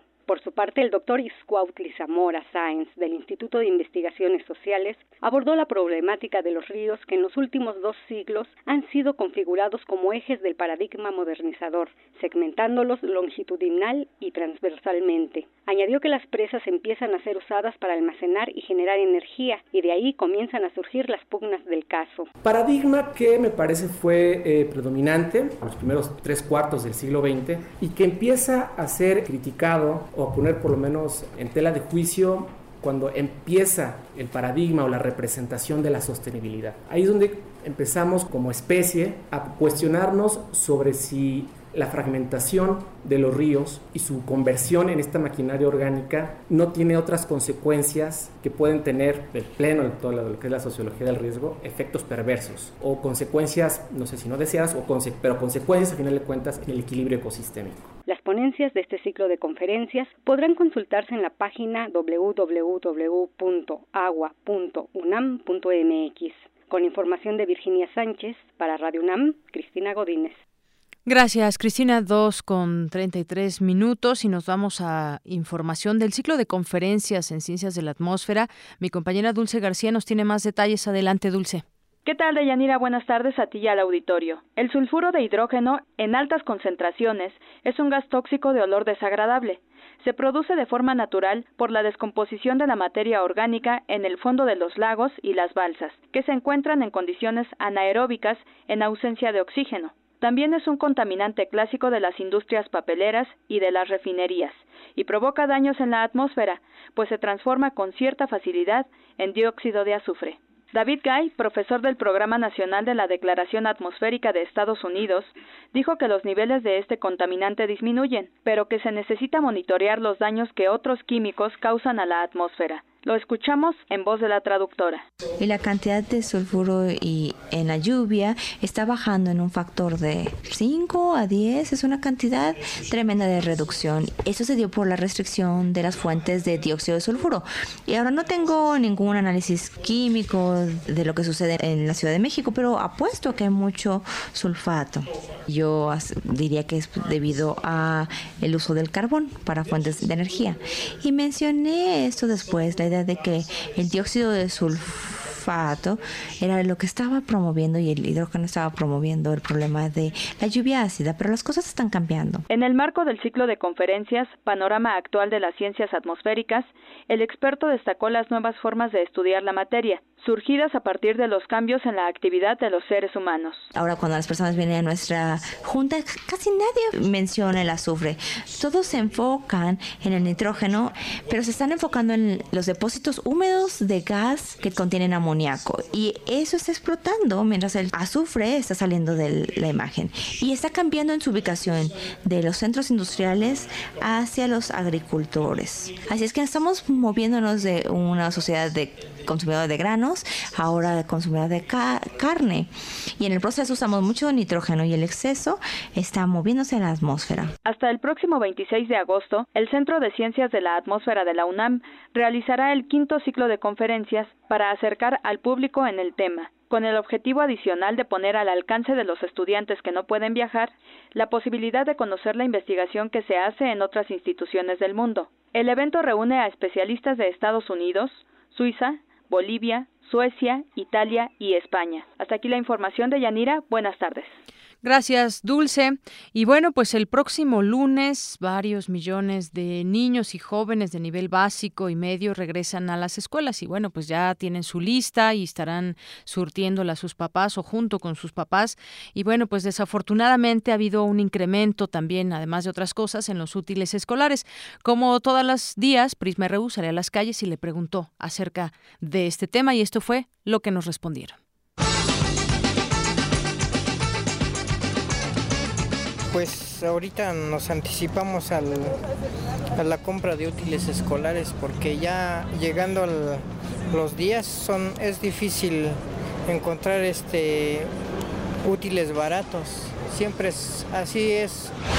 Pues yo digo que sí ya hay un incremento.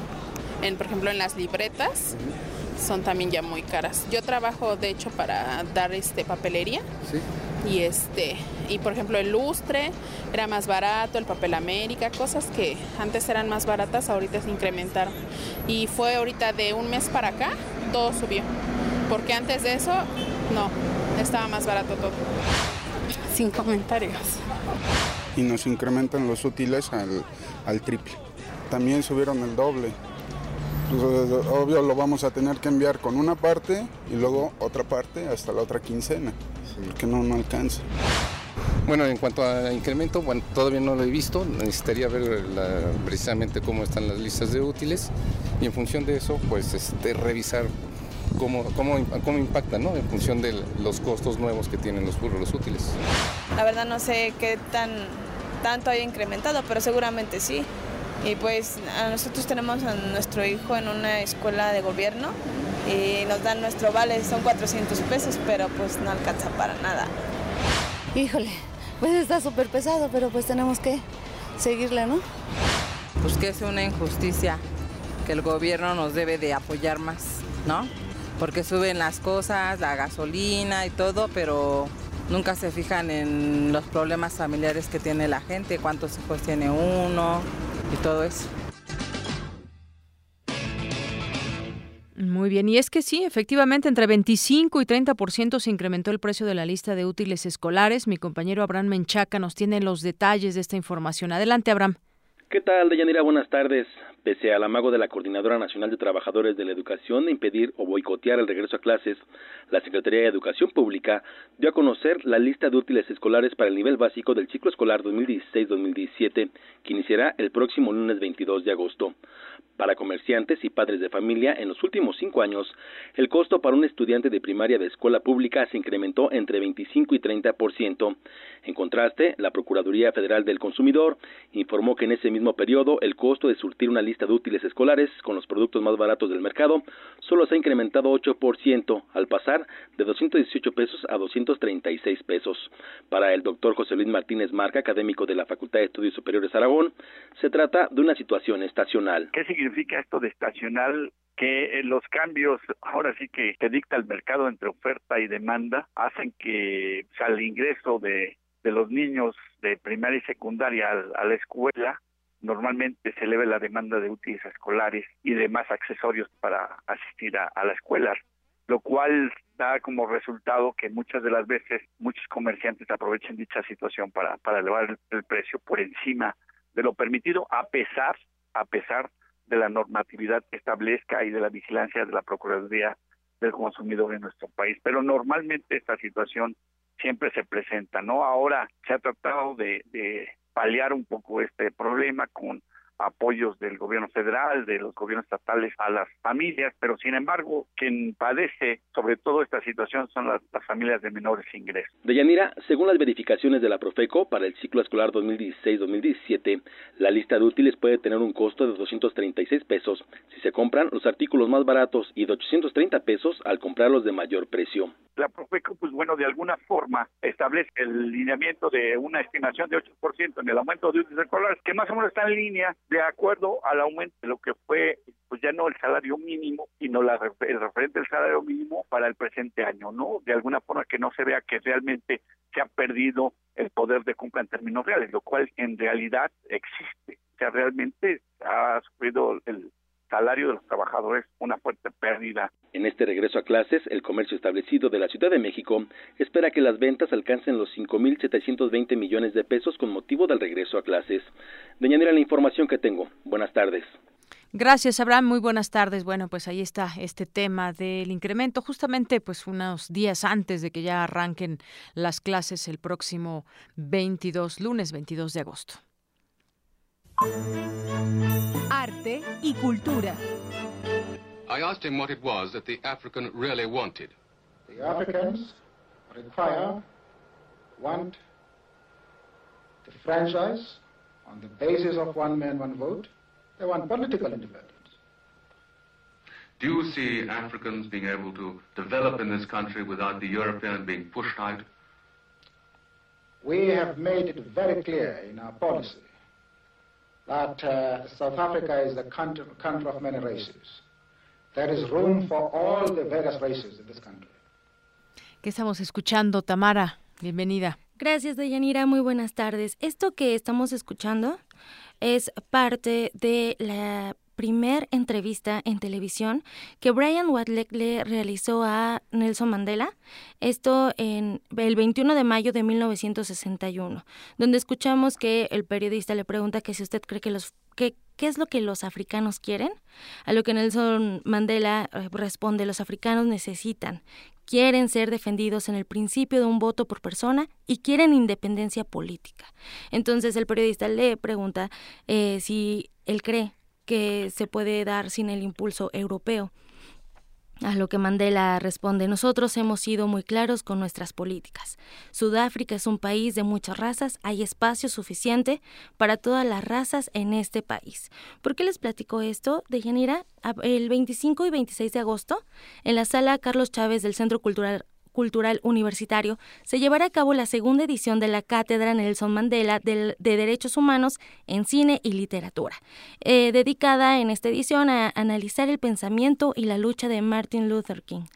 En este proyecto es, es, un conjunto de la Coordinación de Difusión Cultural a través del Programa Universitario de Fomento a la Lectura Universo de Letras y la Dirección General de actividades cinematográficas, así como el Instituto de Investigaciones Jurídicas, en colaboración con la Embajada de Sudáfrica en México y el Festival de Cine Africano Africala.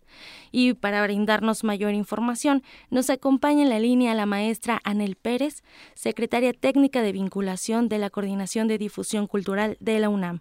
Anel, muy buenas tardes. Hola, ¿qué tal? Buenas tardes. Anel, gracias por acompañarnos. Gracias, Tamara Yanira. Buenas tardes. Pues mira, les platico un poquito más de esta cátedra, por favor. que efectivamente lleva el nombre de Nelson Mandela, para pues abrir un espacio de reflexión, de investigación, de análisis al legado no solo de Nelson Mandela como el gran ícono de, de, la defensa, bueno, uno de los grandes líderes de la paz y defensores de la igualdad del voto y demás en el siglo XX, sino también para validar la herencia, ¿no? Y, el, y, todas las trayectorias que deja entre otros líderes.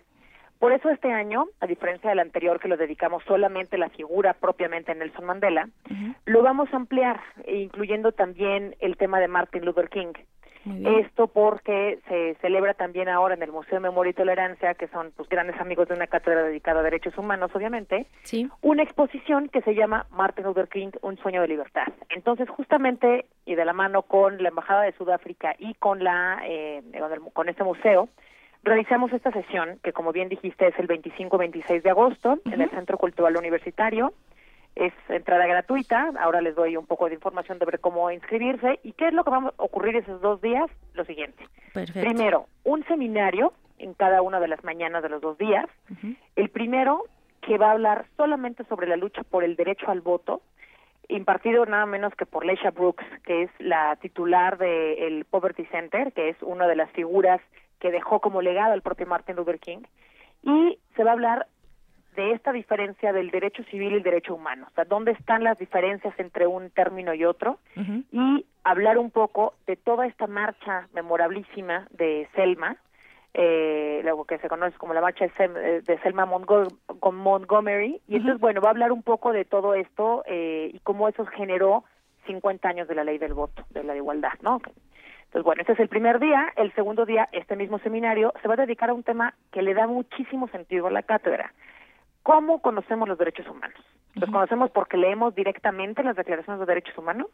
Pues no, resulta que la cultura, específicamente la ciencia, la, el cine, las ciencias cinematográficas y la literatura, son un vehículo de difusión de los derechos humanos. Entonces, lo que vamos a hablar ese segundo día es de la imaginación narrativa como un acto de resistencia, o sea, cómo leer es resistir, cómo escribir es resistir, y qué tiene que ver la novela eh, las crónicas periodísticas y cómo eso nos funciona como sociedad para poder combatir el racismo, la xenofobia, el fanatismo y demás, ¿no? Entonces, es una, eh, un seminario muy interesante. Esta segunda parte la da Enrique Díaz, colega de la Facultad de Ciencias Políticas y Sociales. Así es. Una vez que dan las 12 del día, ambos días vamos a tener un coloquio internacional aterrizado en las nuevas demandas por los derechos civiles, un coloquio internacional.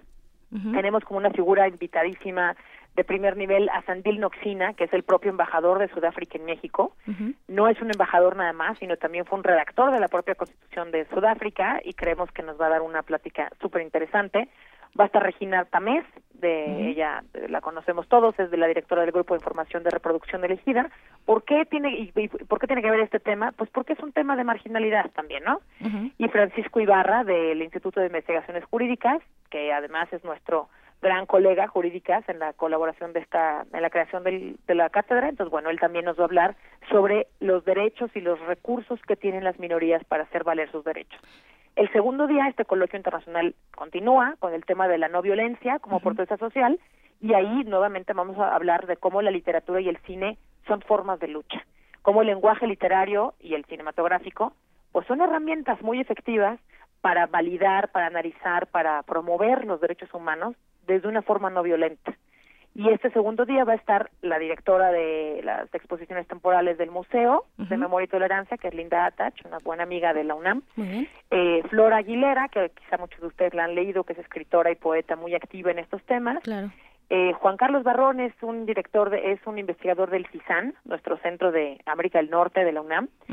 Y bueno, ¿Tú también vas a estar presente? Exactamente. y eh, por la tarde vamos a tener cuatro proyecciones muy interesantes todas ellas dedicadas, dos de ellas mucho en el tema de la negritud, insisto en el en el en la película de Selma The Bridge of the Valiant, que es una película de 2015, la película que se llama Selma también del 2014 y por primera vez un bueno hay otra película que se llama Drum que son periodistas eh, de los años 50 fotografiando con Super 8 y todo esto va a ser una eh, presentación casi única porque en México nunca se ha presentado este material cinematográfico y Come Back to Africa, que es una película del 59, en un método muy curioso en el que improvisan no actores, sino uh, actores sociales, no, no actores estelares, digamos, de, de Sudáfrica. Entonces, es un ciclo muy completo, el público va a salir con una idea de cómo se vinculan los derechos desde los años 50 hasta las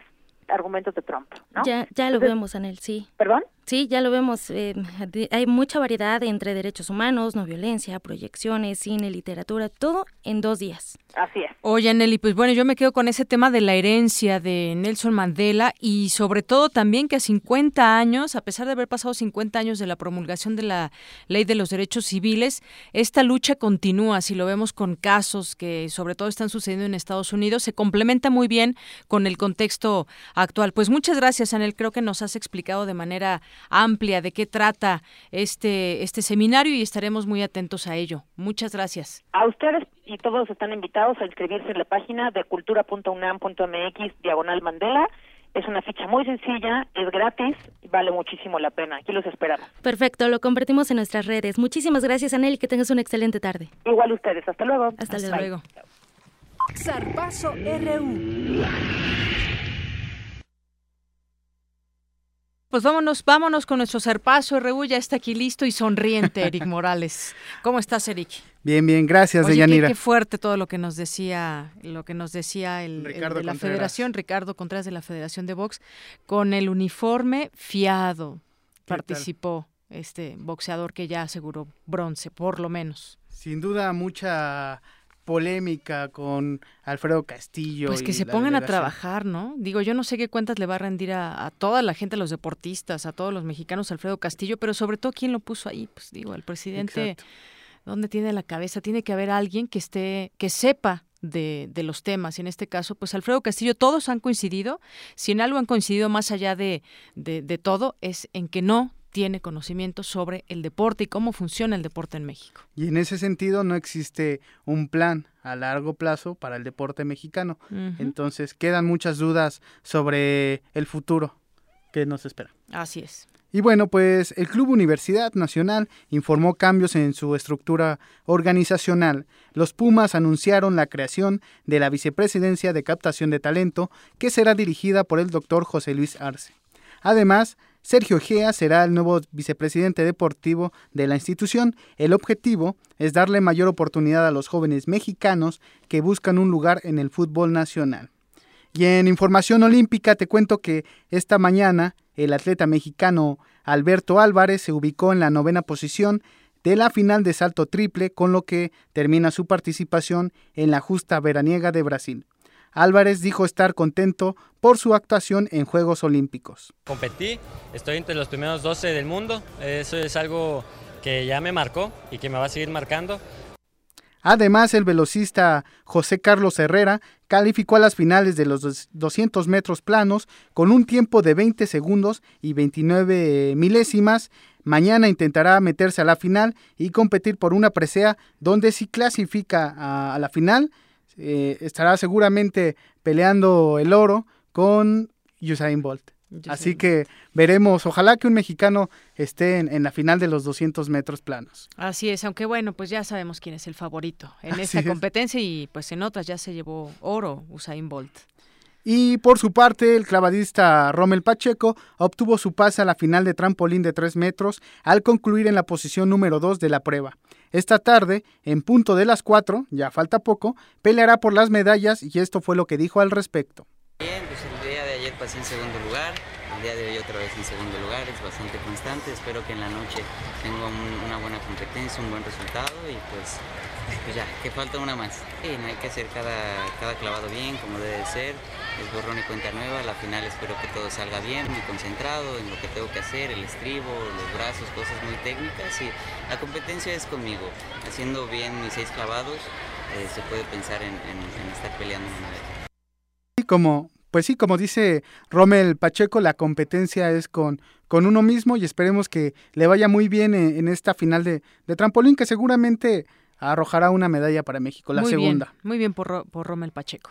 En tanto, Rodrigo Diego obtuvo la octava posición y también se clasificó a la final. Pues mucha suerte a los dos mexicanos. Y de Yanira, por último, te comento que en nuestra efeméride de hoy recordamos una noche mágica para Usain Bolt.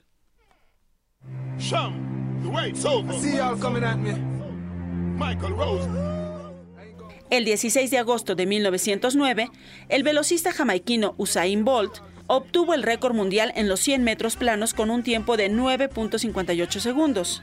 La marca que sigue vigente la obtuvo en el 12 Campeonato Mundial de Atletismo, que se celebró en Berlín, Alemania.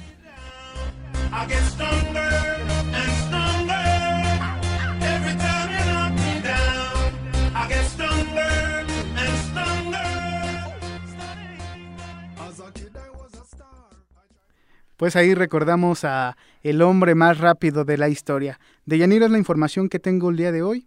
Nos escuchamos el día de mañana. Claro que sí, con mucha más información. Gracias, Eric, Eric Morales. Global RU. Bueno, y faltan seis minutos para que terminemos, pero hay información internacional. Trump sigue haciendo declaraciones un poco, un poco locas, por decirlo menos. El candidato, el candidato republicano Donald Trump se comprometió a imponer un examen exhaustivo, así lo llamó, de los inmigrantes si gana en noviembre la elección presidencial estadounidense. Dijo que destruirá al grupo Estado Islámico y su ideología de muerte. Bueno, pues si tiene la fórmula, pues eh, debería estarla implementando ya, no hasta que llegue a ser presidente, ¿no? Porque se compromete mucho. Y bueno, solo deberíamos admitir, dijo en este país, a aquellos que comparten nuestros valores y respetan a nuestra gente, dijo Trump durante un discurso en Ohio dedicado a su programa de política exterior. También se comprometió nuevamente a suspender la migración de algunas de las regiones más inestables y peligrosas del mundo que tienen antecedentes de exportar terrorismo. Eso es lo que dice Trump. En otra información, Rusia usó por primera vez una base aérea de Irán para atacar objetivos del grupo yihadista Estado Islámico y del frente al Nusra en las provincias sirias de Alepo, informó el Ministerio Local de Defensa defensa. Y los aviones rusos concentraron sus ataques en las provincias de Alepo, donde destruyeron ya cinco depósitos de armas, municiones y combustible, campos de entrenamiento y tres puestos de mando. Además, abatieron a un gran número de guerrilleros. Según el Ministerio de Defensa, esas instalaciones eran utilizadas para el apoyo logístico de los grupos combatientes que operan en la zona de Alepo. En otra información internacional, piden reabrir juicio contra Kirchner por traición a la patria. El fiscal ante la Cámara Federal de Buenos Aires, Germán Moldes, eh, pidió que se reabra la denuncia del fallecido fiscal Alberto Nisman contra la expresidenta Cristina Fernández de Kirchner eh, y se incorpore el delito de supuesta traición a la patria, informó la agencia estatal de noticias Telam. Nisman, hay que recordar, había denunciado en enero de 2015 a la entonces presidenta, su canciller Héctor Timerman y otros líderes kirchneristas por el supuesto encubrimiento de los iraníes acusados por la justicia argentina del atentado al Centro Comunitario Judío Asociación Mutual Israelita Argentina en julio de 1994 que dejó 85 muertos. La justicia desestimó en febrero de 2015 la denuncia de Nisman, decisión que ratificó hace pocos días el juez federal Daniel Rafecas por inexistencia de delito. Y China, China lanza el primer satélite para telecomunicación cuántica del mundo. Le el primer satélite de telecomunicación cuántica del mundo llamado QUIS, o CUES, fue lanzado en la madrugada de este martes desde el centro de lanzamiento de Yuquan en el desierto de Gobi, en el noreste de China, informó la agencia oficial de noticias Xinhua. El satélite con el que China quiere investigar en torno a la teleportación y también formas de comunicación a distancia imposibles de interceptar o copiar, dará un giro alrededor de la Tierra cada 90 minutos a una altura de 500 kilómetros con una órbita sincronizada con el Sol. Y nos despedimos en lo internacional con esta nota de los, de los pandas que nacieron, los pandas gemelos en Austria, un par de bebés panda nacieron en el zoológico de Viena, fruto de una concepción natural, un hecho poco común en una situación de cautiverio. Según la tradición china, se les otorgará un nombre a los bebés 100 días después de su nacimiento, fecha en la que la mortalidad de los pandas recién nacidos puede alcanzar el 50%. Así que esperan que pues sigan bien hasta estos, eh, estos días que cumplen y ya se les pondrá su nombre. La pareja de pandas, em, ambos de 16 años y prestados por China en 2003, ya habían engendrado tres jóvenes pandas. Y bueno, pues vamos a ver, este es el último. Eh, este último es el primer nacimiento de gemelos, un acontecimiento aún más extraordinario si se tiene en cuenta que este zoológico austriaco no practica la inseminación artificial. Y antes de despedirnos, nos vamos contigo en, pues, en información de última hora. Abraham Menchaca, buenas tardes. Adelante, Abraham. ¿Qué tal, Yanira? Buenas tardes. Te informo que la Procuraduría General de Justicia del Estado de Sonora emitió un tercer llamado al exgobernador Guillermo Padres para que comparezca y dé respuesta a las acusaciones en su contra por tortura, lesiones, abuso de autoridad y privación ilegal de la libertad en perjuicio de Gisela Pérez Villa. Por otra parte, te informo que el Instituto Mexicano de Ejecutivos de Finanzas calculó en menos de un punto porcentual del Producto Interno Bruto las afectaciones económicas por las movilizaciones magisteriales. Finalmente, te informo que el gorila Bantú, que murió en julio pasado tenía un seguro de vida por 80 mil dólares. De la información que tenemos. Muchas gracias, Abraham. Muy buenas tardes. Y con esto, pues bueno, es, con esto ya nos despedimos. Muchas gracias por acompañarnos. Y mañana le transmitiremos, ya no nos dio tiempo, el primer lugar del concurso que organizó Radio UNAM para conmemorar el Día Internacional de la Radio. Mañana les prometemos que lo escuchan en este espacio. 2.59 y bueno, pues quienes ganaron boletos ya lo saben ya se les informó vía telefónica y vía Facebook. Así que muchas gracias a usted que nos sintoniza de lunes a viernes de 1 a 3 de la tarde en Prisma RU de Radio UNAM. Mi nombre es Deyanira Morán. A nombre de todo este gran, gran equipo, le deseo que tenga excelente tarde. Son las 3 en punto. Nos vamos.